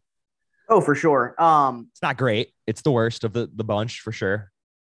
Yeah, so much so that even Tony Todd was like, you should have never made Candyman 3. Oh, did he say that? I'm sure, yeah. Yeah, yeah. I mean, He has publicly many times stated that he knows it's not a good movie, which is ironic considering he's actually credited as a producer on the film as well. Oh, that's probably why he hates it. He's like, oh, I fucked up with that. he's like, yeah, it could have been better. Like we should have cast a better actress. Dude, my biggest gripe with Tony Todd in this one is just his character as Candyman is just not scary. And I know you don't think he's scary in the original anyways, but yeah, compared to the original, I mean, he's the scariest thing ever in the original. like this one, he's like, he just feels like a character that's hanging out with the other characters. He doesn't really seem like a bad guy or like a killer in any way. Yeah. Dude, for me in almost all the movies, you know, Candyman, it's a bunch of talking and character exposition. And then all of a sudden he just shows up. There's no like I said, there's no suspense where it's like, oh, you hear a noise or this is happening. It's always just the motherfucker just appears behind somebody and then guts them. Like there's no, I mean, I know that he's torturing his main targets, you know, family members and friends in front of them and shit like that. But there's never a moment where it's like, you think like, oh, someone has a chance. It's always just like he fucking appears. Yeah. And there's no suspense. It's just, he appears, he guts them, he disappears, and then we go to another fucking 15 to 20 minutes of people talking about how Candyman's not real. From gut to groin. What's the phrase from I don't even know what the fuck it was. Gut to groin. I think that was it. Yeah, it's just, oh man, I don't know. He's absolutely not fucking scary at all in this one. No, and like the second one, you know, it has him, you know, coming out of the mirror or whatever. This one, it's like it has the painting and the ancestry and just, that's funny. It was also, I'm glad that you mentioned that, is because like it was like the mirror, like I said in part two, was like a plot device. It was like, okay, they explained that he was tied to the mirror and bound to the mirror, and it explained really well why he was. Yeah, and right? That one worked and well. And it worked. So then all of a sudden in this one, there is a painting that Daniel Robitaille did of himself, right? It was a self-painting. Yeah. And now somehow his existence is tied to that. But they never explained why. No. Yeah. It was just, well, here's this fucking painting that he did of himself, and now his existence is tied to that. And so the way it was, like when they were making part three, they were like, we don't know how the fuck to end this. All right. So they broke the mirror in part two and it killed them. So how about in this one, they just slice up the painting and light the painting on fire. Yeah. At that point, you know, now we're dealing with film number two consecutively, right? So 2 and 3 dealt with direct relatives of Tony Todd, right? Yeah. So that goes back to the Star Wars, that goes back to the Halloween 2 thing. So it's like, okay, it becomes a plot device. It's like, let's make a new Candyman movie. What are we going to do? All right. So we had his granddaughter in part two. So now in part three, it'll be his fucking great granddaughter. Yeah. To where it's like, and then, like I said, you know, how do we end this thing? Part two was the mirror. Part three is the painting. It was like, they're just going through the motions because they want to make another Candyman movie. You know, it's show business, right? Like, obviously there was the demand there to do it. They thought they could make money off of it, and we got what we got, and it wasn't very good. I will say, and you know, I've been shitting on, you know, we've been doing the podcast for now like an hour and a half or something like that. Yeah. And I've predominantly shit on these movies. Like, people listen to this and be like, why did they fucking bring on a guy that doesn't even like these things? But no, it's an interesting little feedback, though. I love it. Yeah, cool, good. You don't have to fucking love everything, you know. Like, anybody that's listening to this, that's not how it works. Yeah, that's true. I will say that they stayed consistent in all of the films, right? Oh yeah. There was never a point where it would have been so easy for them to do a one-liner for Tony Todd. Yeah.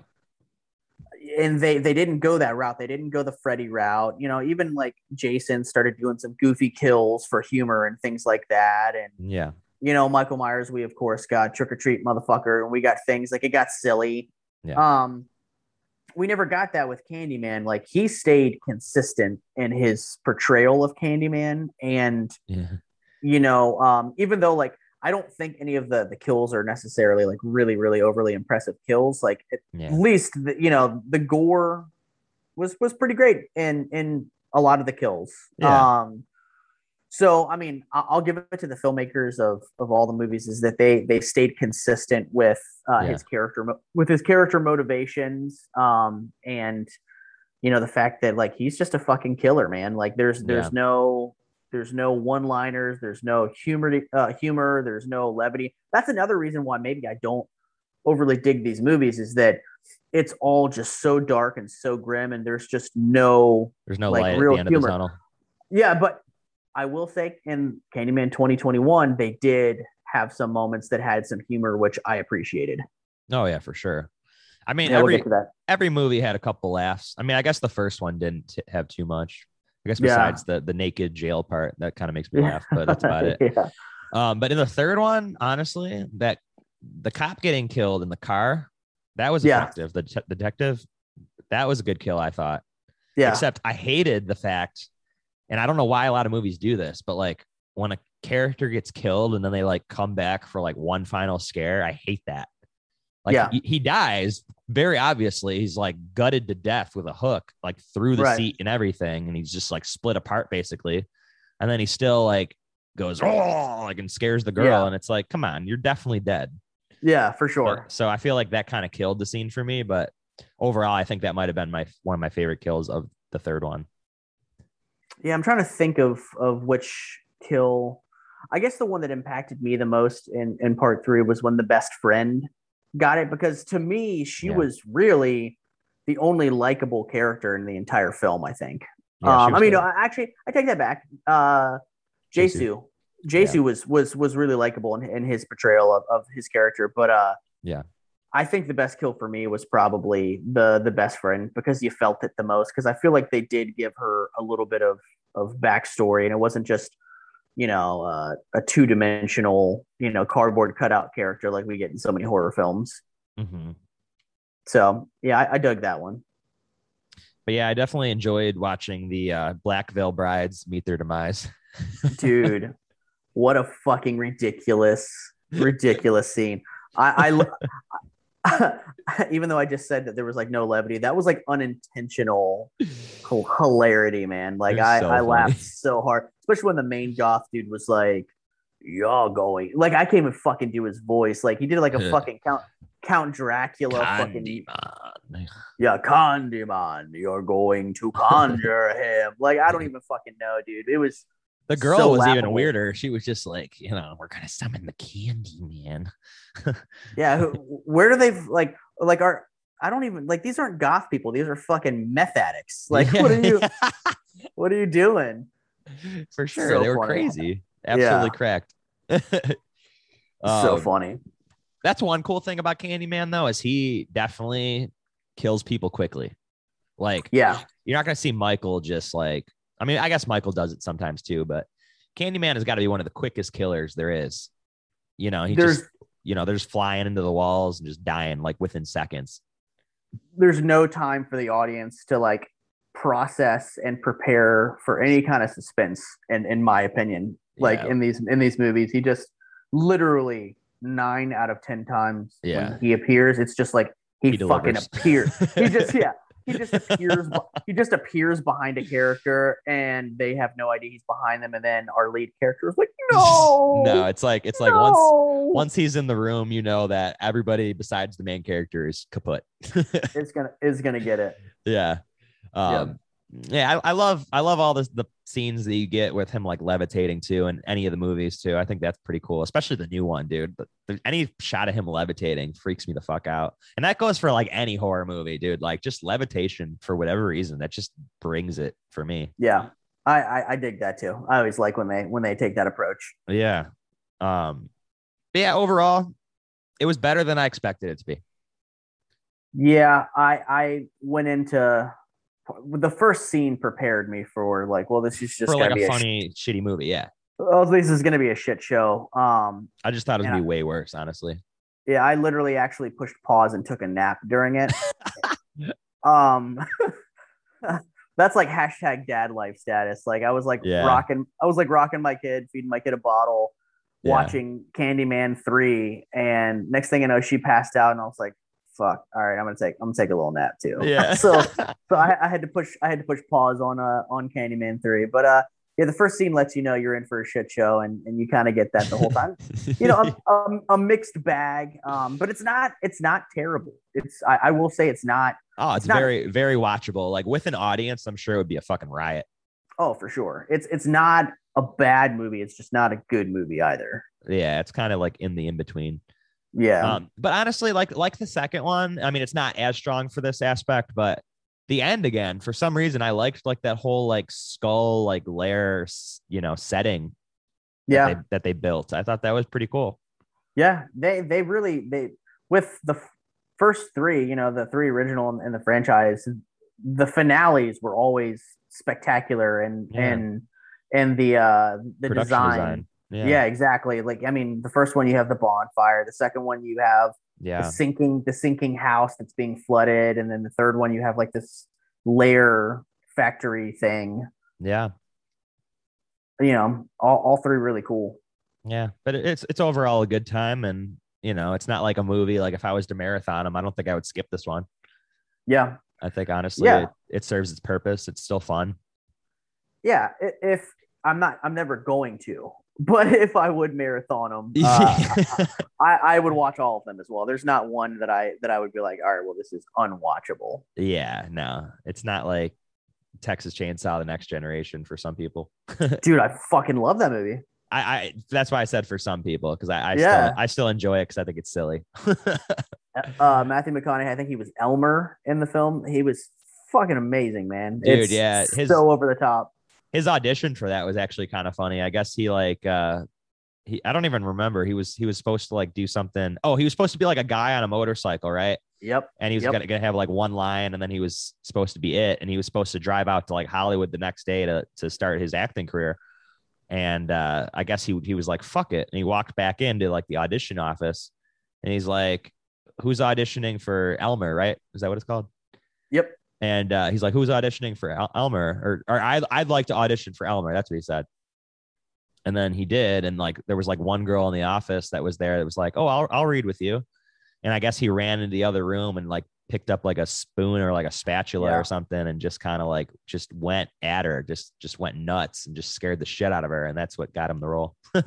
Fucking, I love it, dude. I love it. And Kim Hinkle, that co-wrote the original Texas Chainsaw Massacre. Yeah. He also, like, this was supposed to be the true sequel to Texas Chainsaw Massacre. So he wrote and directed that film, which is interesting, man. You know, that's a strange franchise. That's a whole other episode right there. Dude, I want to do an episode once that new one comes out. Which honestly, I have a feeling that's going to be the best of like the last couple that have come out. I think I got a good feeling about it. Yeah, they've got Fede Alvarez, who did the 2013 Evil Dead, and he knocked it out of the park, and he's the producer and on this one, and I actually have faith that this is going to be a good one. They got the girl from 8th grade, the Bo Burnham movie. Oh shit, nice. Yeah, she's in the cast, so that'll be silly. Fucking love Bo Burnham. Yeah, dude, me too. That special was fantastic. I didn't even finish it, which is kind of sad. Like I only got like halfway, and then I just forgot to finish it, but. The song All Eyes on Me that he has, like I fucking like, it's just so good. It's he's so talented because he's obviously hilarious. He's a great actor, but he's actually a fucking fantastic songwriter. He's good at everything he does. I mean, I really believe that. Like he just knows what he's doing, and he doesn't let anybody get in his way. And I feel like he's never let like an agent or anybody tell him what he can and can't do. He's just going to do it. He's a fucking giant too. He's so fucking tall. Oh yeah. He's like 6'4", I think. Dude, I don't even think you know this, but I saw him back in 2010 in Buffalo. And I was young.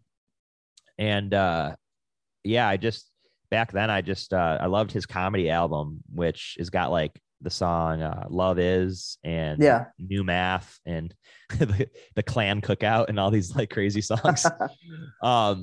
But anyways, me and my dad went to see them at Town Ballroom in Buffalo, 2010. And we were sitting front row, like dead center. And no joke, like in the middle of the show, he like nods to me and like, you know, kind of goes like, what's up? Right. And I nod back at him. I'm like, oh, that's sick. And then he goes, Dad. And he's talking to my dad. He's like, Dad, how old's your son? And my dad goes, 14.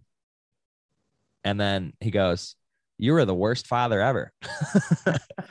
he's like, how could you bring your son to a show like this? And he just embarrassed my dad in front of everyone. It was so funny. Dude, that's awesome. That's so fucking cool. But yeah, he's sick. Anyways, let's get into the new one here. Dude, yes. So yes. Better than 3 for sure. Yep. Probably like as good as 2. Yeah. Yeah, a little bit better than 2. I would say not as fun as 2, but like better in like production wise. Sure. 2's just a blast. Yeah. What are your thoughts on this new one?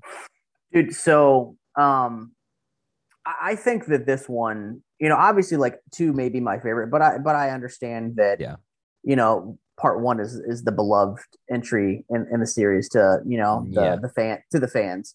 I get that. I would say that this one is probably equally as good as the original. In a lot of ways. Yeah. It's unfortunate though. So I have to compare this movie to Halloween 3, right? Okay. And the reason that I'm comparing it to Halloween 3 is because Halloween 1 was a hit, right? Michael Myers. Yep. Halloween 2 was a hit. Michael Myers. So I'm about to get into like spoilery things. Is that cool? I think anybody that's listening to this that is expecting us not to talk about these movies in depth is just an idiot. So yes. Okay. It's gotcha. Totally fine. Yeah. Okay. So you're being warned. Spoiler. So Halloween 1, Michael Myers. Halloween 2, Michael Myers. Halloween 3, they decided to reinvent the wheel, right? So John Carpenter and Deborah Hill wanted to make it now we're going to make it an anthology thing to where every Halloween we're going to release a new Halloween movie with a different story. But they waited too long to do that, right? Because you created a mold, right? And for sure, in that mold was Michael Myers. So when all of a sudden in that mold, now you're like, well, no, you're not getting Michael Myers this time. All it did was piss fans off. Yep. So that's essentially what happened with Candyman 2021 is they wanted to appeal to the fans of the original and the original franchise while breaking the mold and doing something else. And from the reviews and things that I've seen from fans is they're pissed about it because really, you know, they're pissed about it. You know, they're like, you know, fuck, you know, we got, you know, Tony Todd is the Candyman, and because this movie it's such a stupid coined term to a spiritual sequel to Candyman. What the fuck is that? It should just be called Candymen at this point because there's 3 of them in this one. Yeah, dude, there is, and there's a 4th one that's mentioned and shown in a painting that is never shown in the film. So, I'm gonna get into my backstory with. Candyman 2021. So I have a close friend who I will not name because I'm pretty sure he signed an NDA and shit like that. They got to see Candyman 2021 like 8 or 9 months ago. They went to a test screening somewhere. Okay. Yeah. And they went, and this person is a pretty decent fan of the franchise, right? So they went into it expecting a Candyman movie, right? Because they've already created the mold because there's 3 prior existing films. Yep. So they go to the screening, they watch it, and they were so fucking confused. So the version that they got, so what we got in theaters was not Jordan Peele and Nia DaCosta's original vision for the film. Okay. They had a different vision, and due to test screenings, and the feedback from the test screenings, they had to go back and tweak things, which compromised their original vision to a certain extent. So in the version that my buddy saw, because he explained it to me in great detail, the visual effects weren't even completed for it. However... So it's a rough cut. Yeah, well, at least not all the visual cuts or visual effects. So the version they saw is that in all of the Candyman sequences... You only maybe saw him in a mirror for a split second a few times. You only saw the Candyman's face one time in the entire movie. Ugh. And every scene where the Candyman was killing and attacking people, it was reminiscent of the scene in A Nightmare on Elm Street where Tina is being attacked by Freddy in front of Rod, where it's just an invisible killer. Yeah. So they watched this. My buddy watched this movie that's called Candyman, and literally there was no Candyman in the film whatsoever, right? And then it got to the finale of the movie. Wow. And the only time, so Tony Todd's original cameo, spoiler, in the film was, so when Anthony had become the Candyman Anthony, right? Yeah. And he's walking around the car, and it's showing the reflections of the other Candyman people that it came before him, right? So it showed Sherman the Candyman. Daniel Robert showed no, different one. Sherman, the 1970s Candyman that we saw predominantly throughout the film. No, right? I thought you were going to say it showed all of them. No, it did. Yeah. So sorry. So it went from, like, it showed Sherman Candyman, it showed the distorted face Candyman, which you saw a painting of in the film, but they never went into that Candyman story. Yeah. And then you saw Daniel Robitaille's reflection. That was Candyman, Tony Todd's only cameo in the original cut of the film, was just his reflection for 3 seconds. Crazy. And so after the test screening, my buddy was like, "What the fuck?" And everybody there was like, "Okay, so you have a movie called Candyman, and you literally don't even show the Candyman. And then when you do show Tony Todd, he's only a reflection for 3 seconds. Like, what's the point in even incorporating him at this point?" So the studio obviously went back and they took all the notes, and they went back. And so it looks like they did pickup shots with the Sherman Candyman, which, dude, I fucking loved his backstory. I thought he was so eerie, so creepy. And finally we got candy from the Candyman. Yeah. Right. Because he had a different backstory than Daniel Robitaille. He was a guy that, this is how I interpreted it. So in the 1970s, in the projects of Cabrini Green's, was this guy Sherman, and they don't explain what happened to his hand, but he did have a normal hook for a hand. Like, you would see people back in the day that would have little hooks that they could use to pick things up with. He didn't have like a deadly hook on his hand, right? No. But so there, times in the Cabrini Green in the 70s, especially, was very difficult for anyone that lived there, right? There was financial struggles, racial struggles, all these things. And the people that lived in Cabrini Greens led a rough life. So how I interpreted it was, he had candy in his jacket at all times to give candy to the kids in the neighborhood, so they had something good happen to them during their day. Yeah. Right. Because their lives are hard, their parents live a hard life, which then trickles down to the kids. So the way that I interpret it is that his way of giving back to the kids and giving them something positive and rewarding them for living very tough lives was, here's some candy. Yeah. So what happens with his character is that a town over, a little girl ends up getting hurt because she accepted candy from a stranger that had a razor blade in it. So what's the easy go-to is the police are like, well, that black guy Sherman, he likes to give candy to kids. So they start looking for him. So Sherman knew that they were looking for him, so he hid in a wall in an apartment building. And there's a lot of plot devices with that, but the police come in and they brutally beat him to death. And in what they said in Candyman 2 is that such an evil, horrendous act can take a good person and kind of imprint an evil into the universe that lives on forever through that. So Sherman ends up becoming another Candyman. He joins the ranks of Daniel Robitaille, because they mention in the new one that Daniel Robitaille is the original Candyman, but there are others. Yeah. So I thought that he was Sherman the Candyman was scary as fuck, bro. Like, he creeped me out harder than Tony Todd, and I'm sure I'm gonna catch shit for that. But dude, I fucking loved it. Dude, so what? His version of Candyman is his face is all fucking beaten in. So it looks like up, his eye, one of his eyes is bloodshot red from having been beaten. He's got a proper hook, but the way that he's coming is a fucking random piece of candy will just appear falling on the ground. I love it, dude. I love it. Yeah, like in the elevator. That was cool.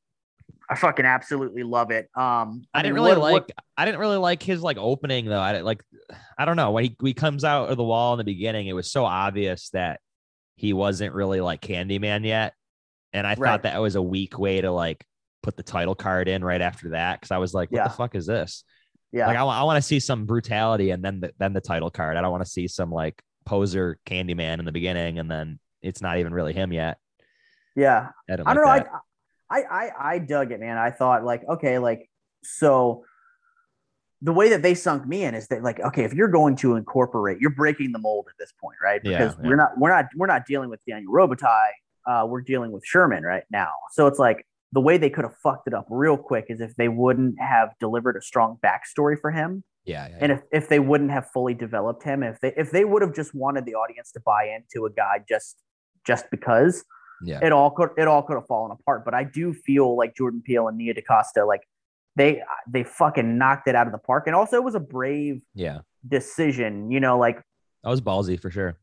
Right now they're David Bruckner, who he just had a movie come out called The Night House. He's doing a Hellraiser movie for Hulu. Really? And he's doing a Hellraiser movie that's going directly to Hulu. Okay. And sick. He cast a female actor as Pinhead, so it's going to be a female Pinhead. Get out! It's very fucking. It's ballsy, man, because you're taking a franchise that's beloved, right? Dougie must be stoked. Oh, dude, I'm sure he's like, "What the fuck?" At this point, he's probably like, "What the fuck?" But I mean, you're taking a franchise and a thing that's beloved by a target audience, and you're going, "Well, now that I've got the keys to this fucking car." Yeah, I'm changing it. And I mean, if you're going to do it, you need to knock it out of the park. Yeah. But even if you do, like, I feel like they did knock this transition to a new Candyman. I feel like they knocked it out of the fucking park. Yeah. But you're still going to have people that are fucking bitter and butthurt and pissed where the fuck is Tony Todd? Tony Todd is the motherfucking Candyman. But luckily, when you do see Tony Todd, it's not 3 seconds. It's more like 10, right? Did you say that's about right? Yeah, that was a studio change. They were like, okay, so like people want more of Tony Todd. What's funny is now when you watch it again, you'll understand, like going into this movie knowing how it was originally supposed to be, it kind of gave me some insight. So at the end of the movie where you see that the lead actress is following the Anthony Candyman and he's got bees all over his face, and when he finally turns around, the bees clear, and it's Tony Todd. Well, no, it's actually not. It really was Anthony, and they CGI'd Tony Todd's face over Anthony's body because they were like, well, fuck, they want Tony Todd more. So, like, rather than having the movie end with Anthony the Candyman, where he looks at his girlfriend and says, "Tell everyone," it ends up being Daniel Robitaille, and he goes, "Tell everyone." I mean, that's major. That's the biggest spoiler out of the entire movie. So I did warn that there was going to be spoilers earlier. So I mean, this whole thing is obviously spoilers. I mean,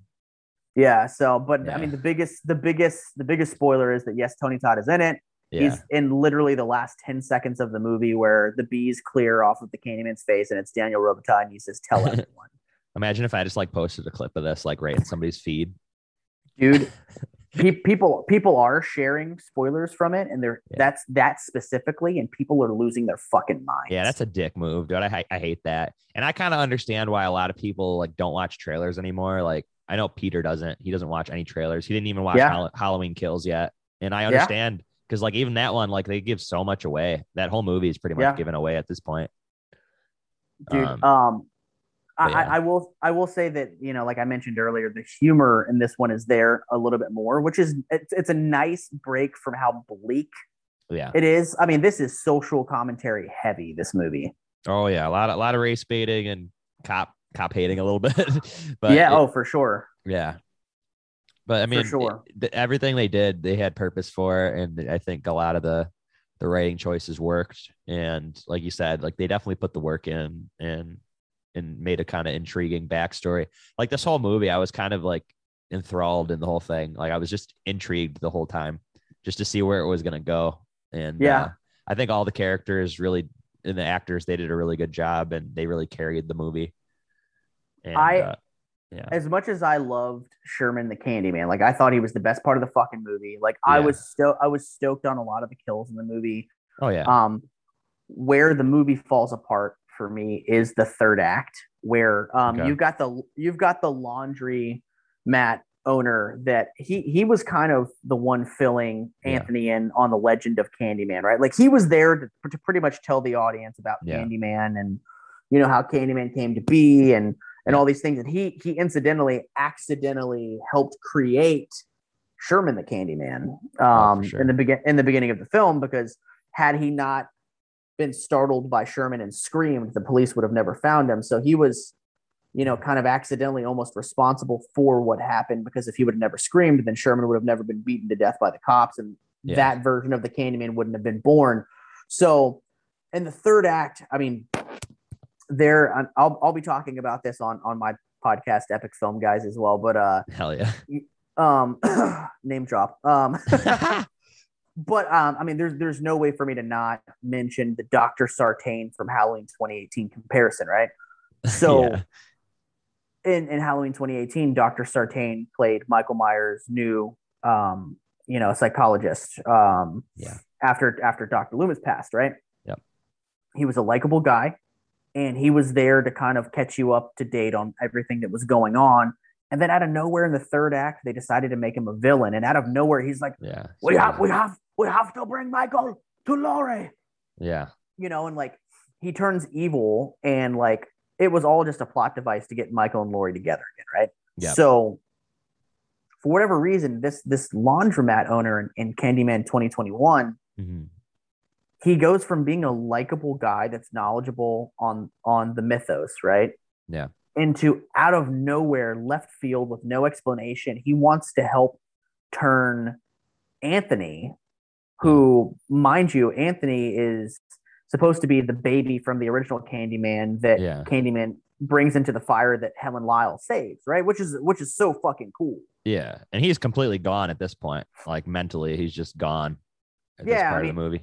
They never explained, like, to me, my interpretation of it was that the reason that bee stung him and he started turning into a Candyman himself physically was because he flew too close to the sun. He was getting too close to the Candyman to the point where it was infecting him, and he was becoming a Candyman because he wouldn't leave it alone. That was my interpretation of it. But all of a sudden you've got this in the third act, you've got this laundromat guy, right? That like, all of a sudden, he went from a likable guy that was just knowledgeable and all this shit to where now he's like, he's trying to create a new narrative. Like he wants the police to come and kill Anthony in order for Anthony to become a police. But you didn't need that. Like it could have been, you know, the police show up at the very end. Like you could have cut the laundromat guy out, and Anthony could have kidnapped his own girlfriend because he's losing his fucking mind. He's becoming a Candyman. And then it could be a situation where he starts coming back out of the darkness, right? He starts turning back into himself because he's realizing, like, fuck, I just need to leave this stuff alone. And it could have been a situation where the cops show up, and right when he's turning good again, you know, and going back to normal, the cops could have shown up and killed him.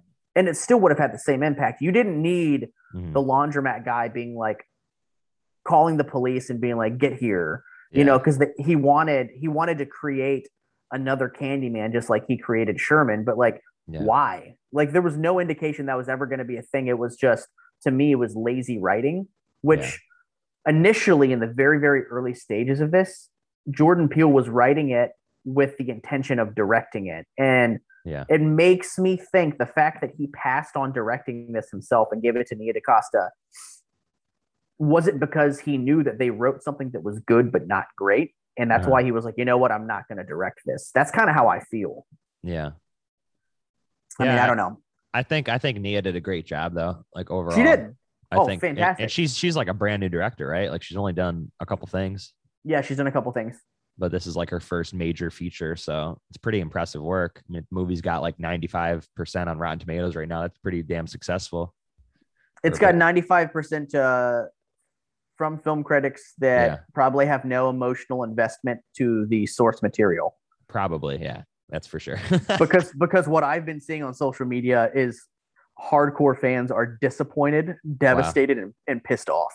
See, I haven't even noticed that yet. I saw a couple Letterboxd friends, and they're like different reviews. I gave it 3.5 on my Letterboxd, but I saw one person give it like 2.5. So I'm kind of curious, woo, what his thoughts were. I mean, I would give it a 3 out of 5 for sure if I had to put a rating on it. Yeah. I would have given it more had they not done the laundromat bit in the third act for whatever reason. Like, I'm like, dude, that's fucking got. It was silly to me that they would do that because it wasn't necessary in my opinion. I don't know. It's definitely got the most changes since the original film. Were there any other changes that you didn't like? That they like tweaked or just added?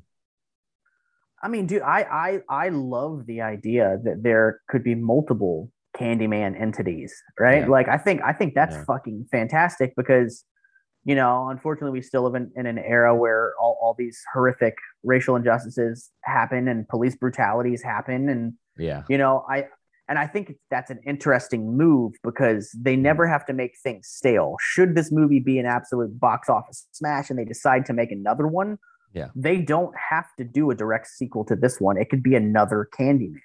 You're right. You know, I don't know. I did appreciate that this is the first entry in the entire franchise where it wasn't a female, you know, protagonist. Yeah. That was, you know, being stalked by Candyman, you know, be my victim. It was, you know, it was a guy that had a link to the original Candyman himself. And, you know, that's another thing that you could draw comparisons to is like, maybe he started becoming after that bee sting. Mm-hmm.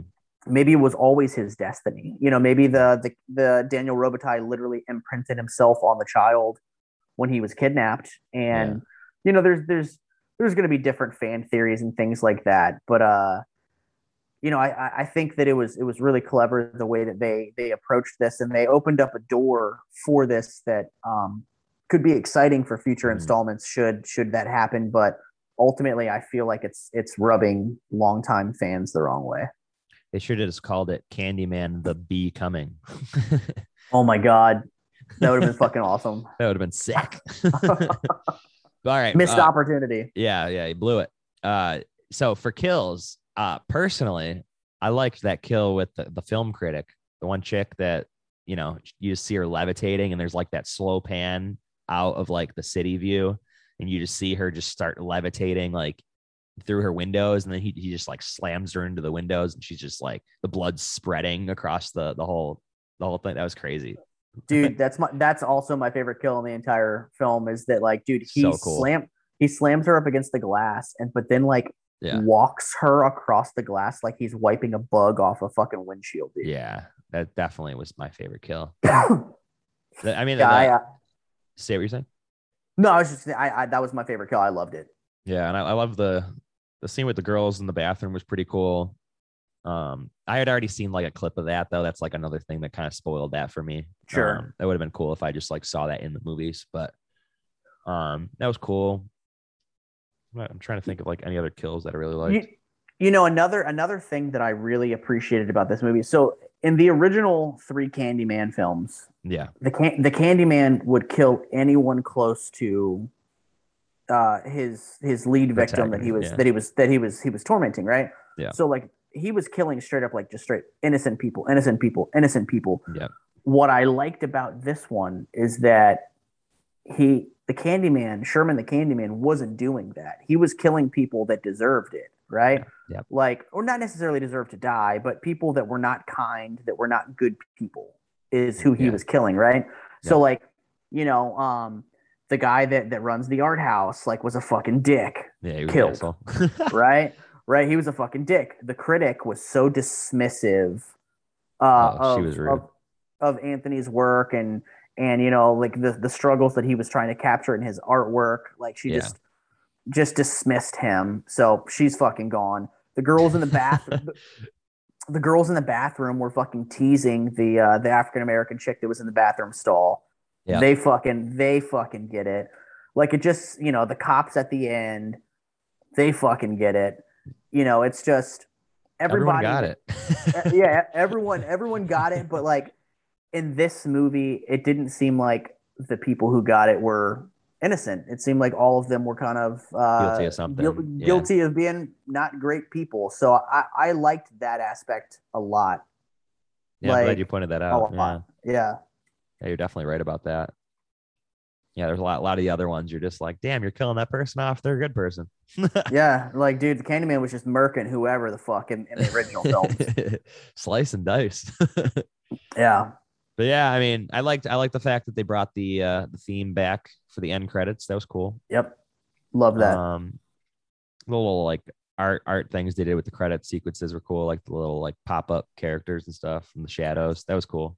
I loved the upside down city shots in the beginning. Oh, the title sequence. Yeah, that was cool. That was great.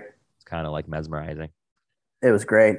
Kind of a bummer that the only actress that reprised her, you know, their role from the original film outside of Tony Todd's Candyman cameo was the mom from the original. And was that the same actress? Because I was wondering the whole time. That really was 100% the same actress, and she has not aged a fucking day. She looks younger in this almost. dude, she looks awesome. I wish we would have gotten more of her in the film. Yeah, she was fantastic. I mean, her she literally had one scene, and you see it in the trailer. Yeah, she's like, no, don't say that name. I fucking, dude, I have that just that little clip saved on my phone. So I use it almost like a meme when one of my friends says something stupid through a text message or whatever. I send them that little clip. It's like, no, don't say it. Snap, don't say that. Don't say that. Yeah. Dude, she is amazing in the original though. Where she's over the crib and she's just screaming maniacally because her baby's gone. Dude, that bothers me. Yeah. Yeah. She's a great actress, man. I wish we would have gotten more of her in this film, but you know, her scene was very effective, and it ties it very, very nicely together to the original. And there was a couple other little things that they tie into the original. They actually showed a picture of Virginia Madsen's Helen Lyle. Oh yeah. I love all the callbacks to Helen. That was cool. That was really cool, man. I dig it.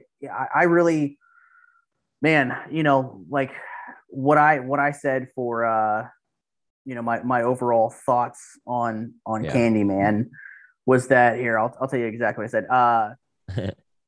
Candyman 2021 has its triumphs. It also has its fair amount of hindrance that keeps it from being an absolute home run.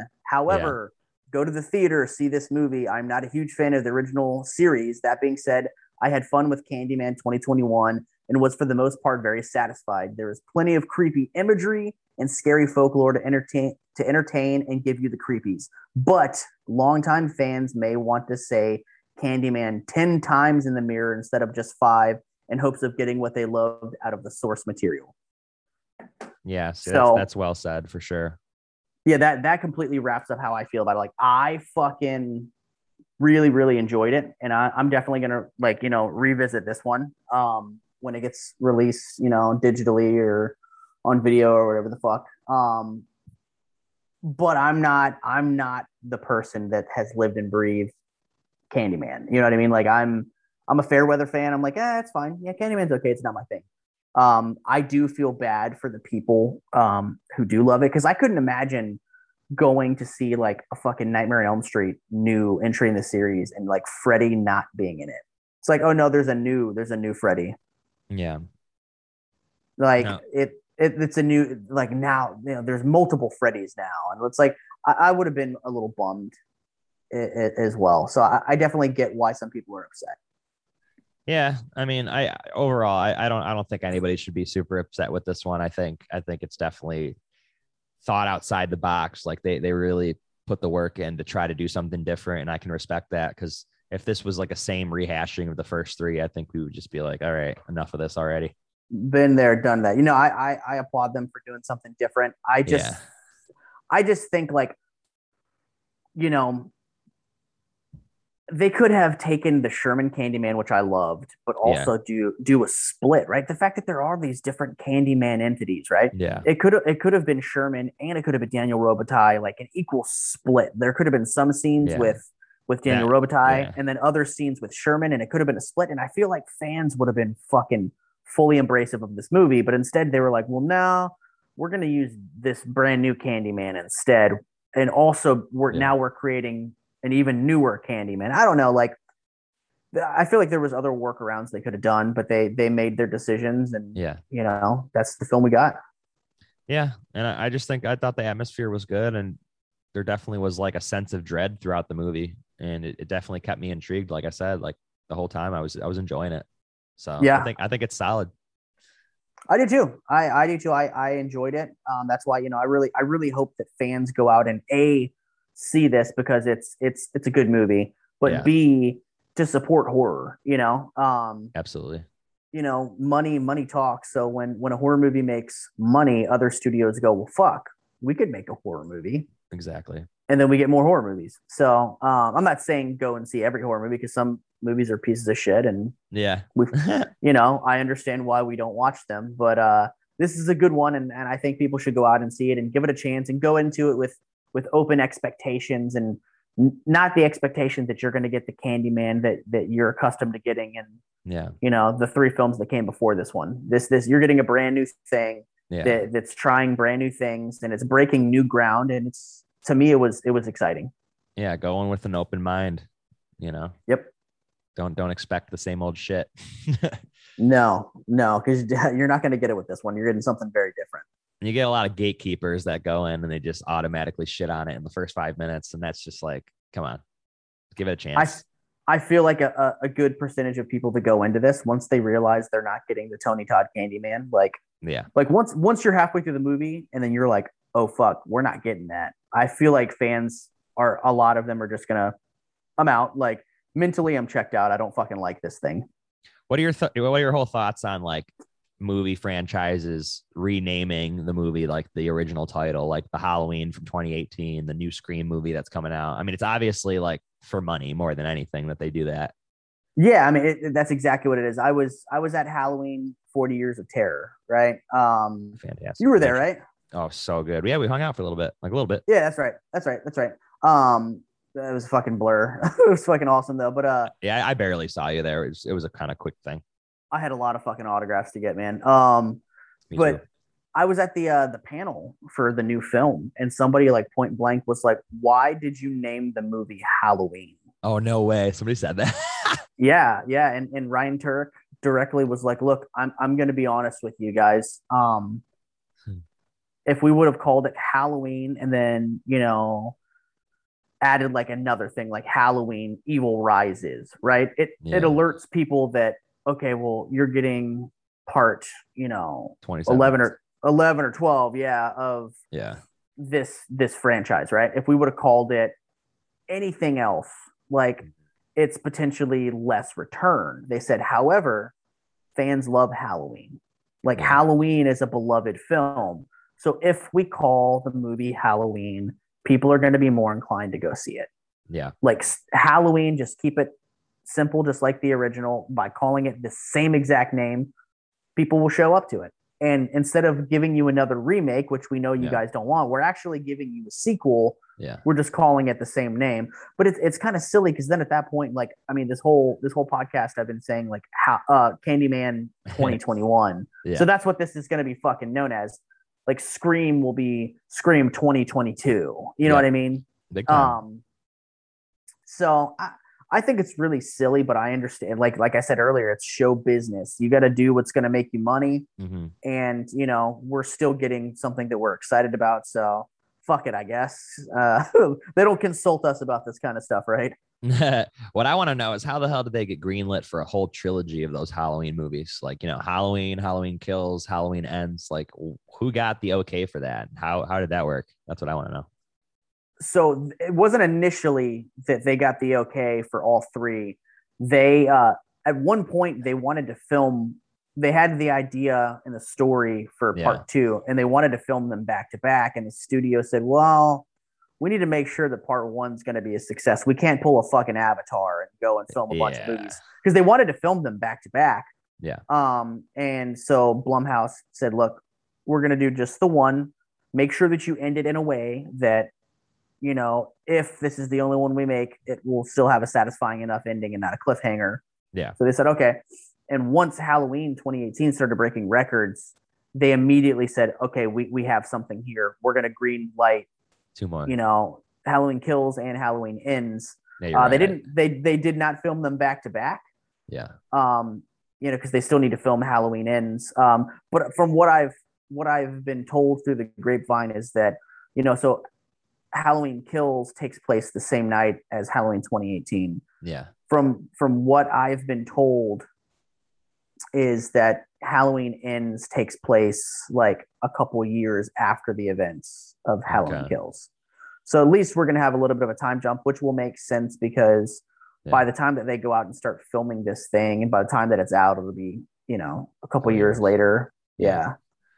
I know that Halloween Ends starts filming on January 10th. Does it?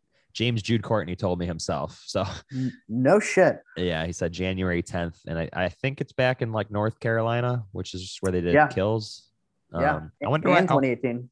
Yeah, I wonder what 2018 was South Carolina, right? Or is it both? No, you're right. You're right. I wonder why they jumped north. Tax break, I'm sure. A little better. Yeah, tax break, I'm sure. Dude, I was almost fucking brought on as an extra. Me too. On the first one? And Halloween first one, yeah. Yeah, as like a photographer?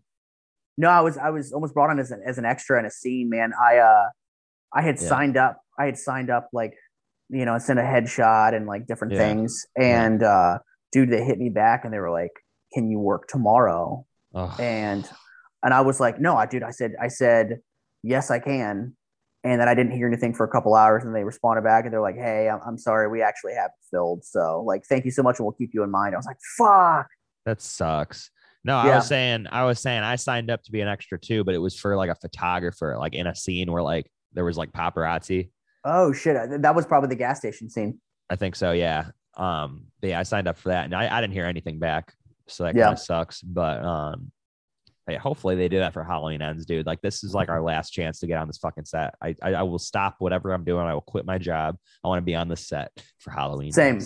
Dude, I'm at least, it's close enough to me that, I mean, it's like 5-6 hours. Yeah. It's close enough to me that, like, dude, if I get solid information that they're filming somewhere, like, I'm at least going to go and hang out, man. Absolutely.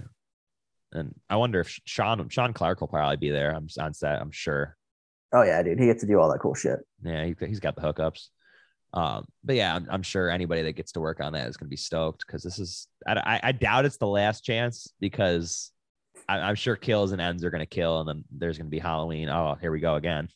Yeah. Oh hell yeah, dude. That's what they're going to call it. Here we go again. No matter what, they have to end with 22. They have to stop making them at 22. Why 22? Because, so Donald Pleasance asked Mustafa Akkad, he goes, you know, how many of these are you going to make? And Mustafa asked Donald, he goes, well, how many do you want to make? And Donald Pleasance said, you know, I think that I'll end at 22. And wow. Mustafa Akkad said, okay, then we're only going to make 22 of them. Wow, that's funny. Yeah, so it was like a joke between them, but like, you know, Mustafa had mentioned, he was like, yeah, I guess we have to end it after 22. I wonder if that's going to include the Rob Zombie ones. Have to, man. So are you a fan of the zombie ones? I am. I am too. I was confused by it the first couple times I watched it. And I was, of course, comparing it to the original. And it's an unfair comparison because Halloween, the original Halloween is my all time favorite film. Like I fucking, I live and I breathe and I love that movie. Yeah. So going into a redneck, vulgar, dirty interpretation of that story was confusing as shit. I'm like, what the fuck is this? Oh my God. You know, I'm like, dude, Laurie Strode is finger banging a bagel right now. Like, what the fuck am I watching? It's so stupid. It's so funny. Dude, every time we see Dag, we just fuck with him. We go, my bag, grab it. That's awesome. With them every time, dude. That's awesome. That's awesome. Yeah. You know what's funny? Quick Dig story. Oh, great. So when I met him, it was several years ago at the New Jersey Horror Convention. New Jersey Horror Con. Oh, okay. And I went to shake his hand. And dude, he did that to me too. He pulled his hand away. Dude, and then he daps you, right? He does a fist bump instead. Yeah, dude, he did that to me at fucking Midsummer Scream, I think, a couple years ago, or LA Scarecon, whatever that was called. I don't know. Right. But yeah, he did the same thing to me, and that was the first time I met him. Yeah, I went to shake his hand, and like he went to shake my hand, and then he goes, "Oh fuck, you almost got me," and he balled his fist up, and he went to give me a dap, and was like, "Dude, I just." You know, there's so many germs at these conventions that I don't shake hands, like, but I'll give you a fist bump. Yeah. And I was like, oh, that's cool. But it was the first time weird that had ever happened to me at an event. And man, that motherfucker was ahead of the curve. Like that was like pre-pandemic, and now nobody wants to fucking shake hands. So I get it now. Yeah. No, I mean, I definitely get it. You know, you're shaking hands all day. You're going to get sick. He probably just didn't want to get sick, but yeah, that turned me off too. The first time I met him, I was like weird. Like, I don't even think I got an autograph from him then, because it was just kind of like, that's awkward. Yeah, for sure. Tiffy Hedren from The Byrds did that to me too, but she was cool. Yeah, super old though, so I get it. Yeah, no, for sure. But yeah, I like the Rob Zombie ones, especially the first one. I think it's hilarious. And I don't honestly, Tyler Maine, not my favorite Michael, but definitely a scary Michael. I was gonna say he's not my favorite Michael either. However. Yeah.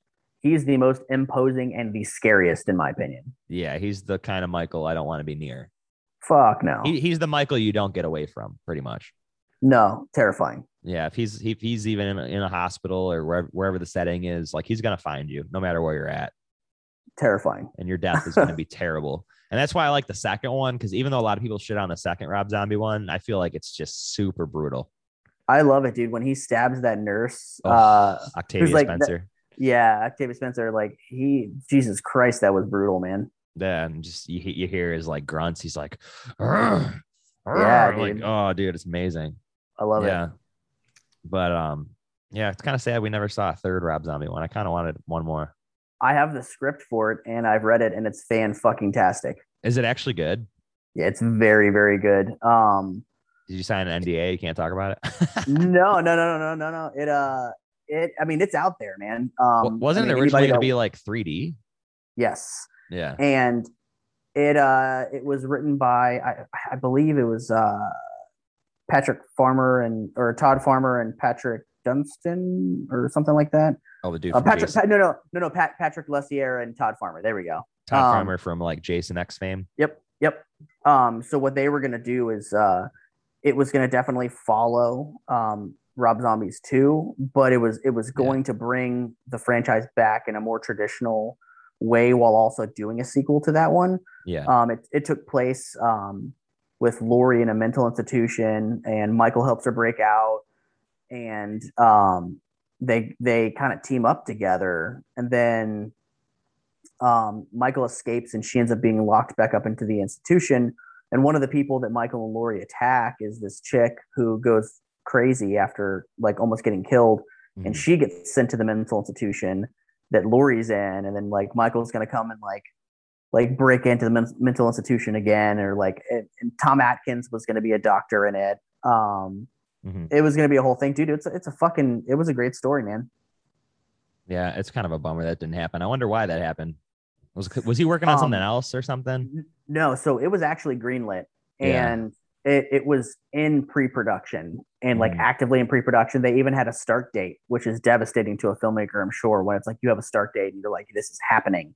And then to have the rug pulled out from you, and Weinstein Company had some financial troubles. And this was like pre, you know, all the Harvey Weinstein shit. But they were having financial troubles. They had a movie that bombed so hard, and all of a sudden, you know, several days, you know, or like a few weeks out before filming, they get the phone call like, no, we're shutting down. So it got canceled. Damn. All in the realm of cancel culture. Yep. But not for those reasons. Yeah, exactly. Well, dude, thank you so much for doing this. This was fun. Just talking, dude. Yeah, man. Talking some bullshit on the Candyman movies. Dude, overall, not a bad franchise. It's just a fun franchise. yeah. It's fine. It's not for me, but I get why people like it. It's just, you know, everything can't be for everyone, and this was one that was not for me. But yeah, I will say I did enjoy part two, and I enjoyed the new one, Candyman 2021, quite a bit. So if you had to rank them, it would be 2, then the new one, then the original, then 3. Yes. Okay. Solid. Yeah. Is there anything else you're looking forward to that's coming out soon? Halloween Kills for sure. Texas Chainsaw Massacre, which is a direct sequel to the original. Yeah. Evil Dead Rise. Yeah. Even without Bruce. Even without Bruce, man, I'm cool. I was happy with the conclusion of the Evil Dead franchise with Ash versus Evil Dead. Good show. And I didn't ever finish it, but it's good. I fucking love it, dude. I love it. And I was okay with the ending because evil never dies. And that's why we have Ash out in the universe, you know, fighting it. So I was cool with that ending. Did you get to catch a trailer for Malignant, the new James Wan one? Yeah, I did. I don't know how I feel about that one. You don't know? Yeah, I'm not sure either. It's gonna be a blind watch on that one. I'm not sure. Yeah. It looks like it's shot very well though. That's one thing. Like the cinematography is pretty cool. For sure. And you know, I love James Wan, and you know, I'll support anything that he does, but trailer didn't blow me away. No. Okay. No. Pretty fair. So where can your fans find you? So follow us on, and I say us because I am a co-host of Epic Film Guys, Brain Stew. So you can find us on all social media platforms, Epic Film Guys. Okay. So like us on all the social medias. As far as if you want to follow me directly, it's JT_pumpkin_guts, GUTZ.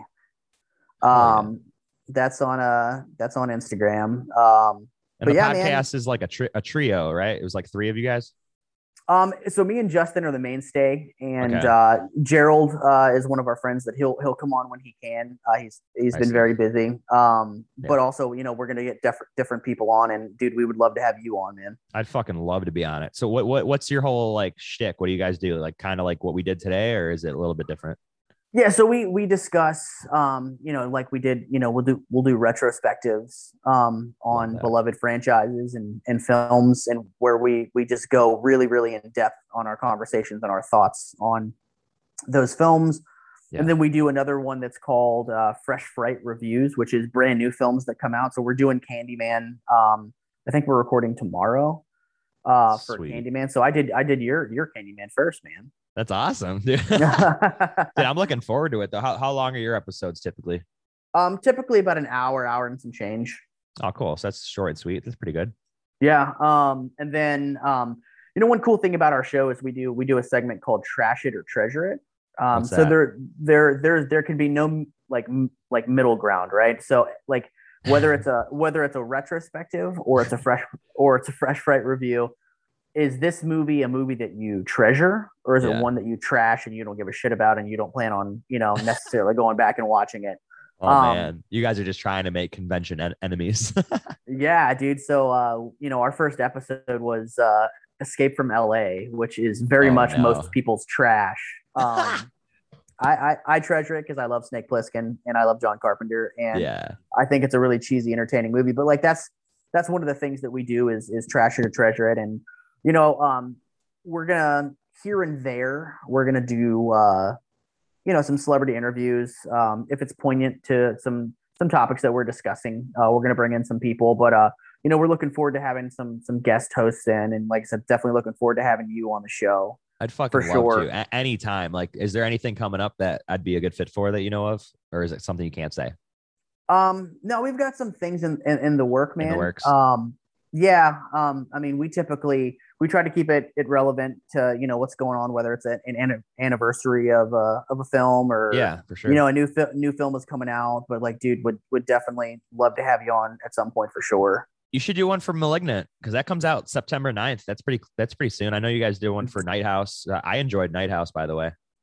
yeah, I thought Night House was it was a good movie. It's pretty solid.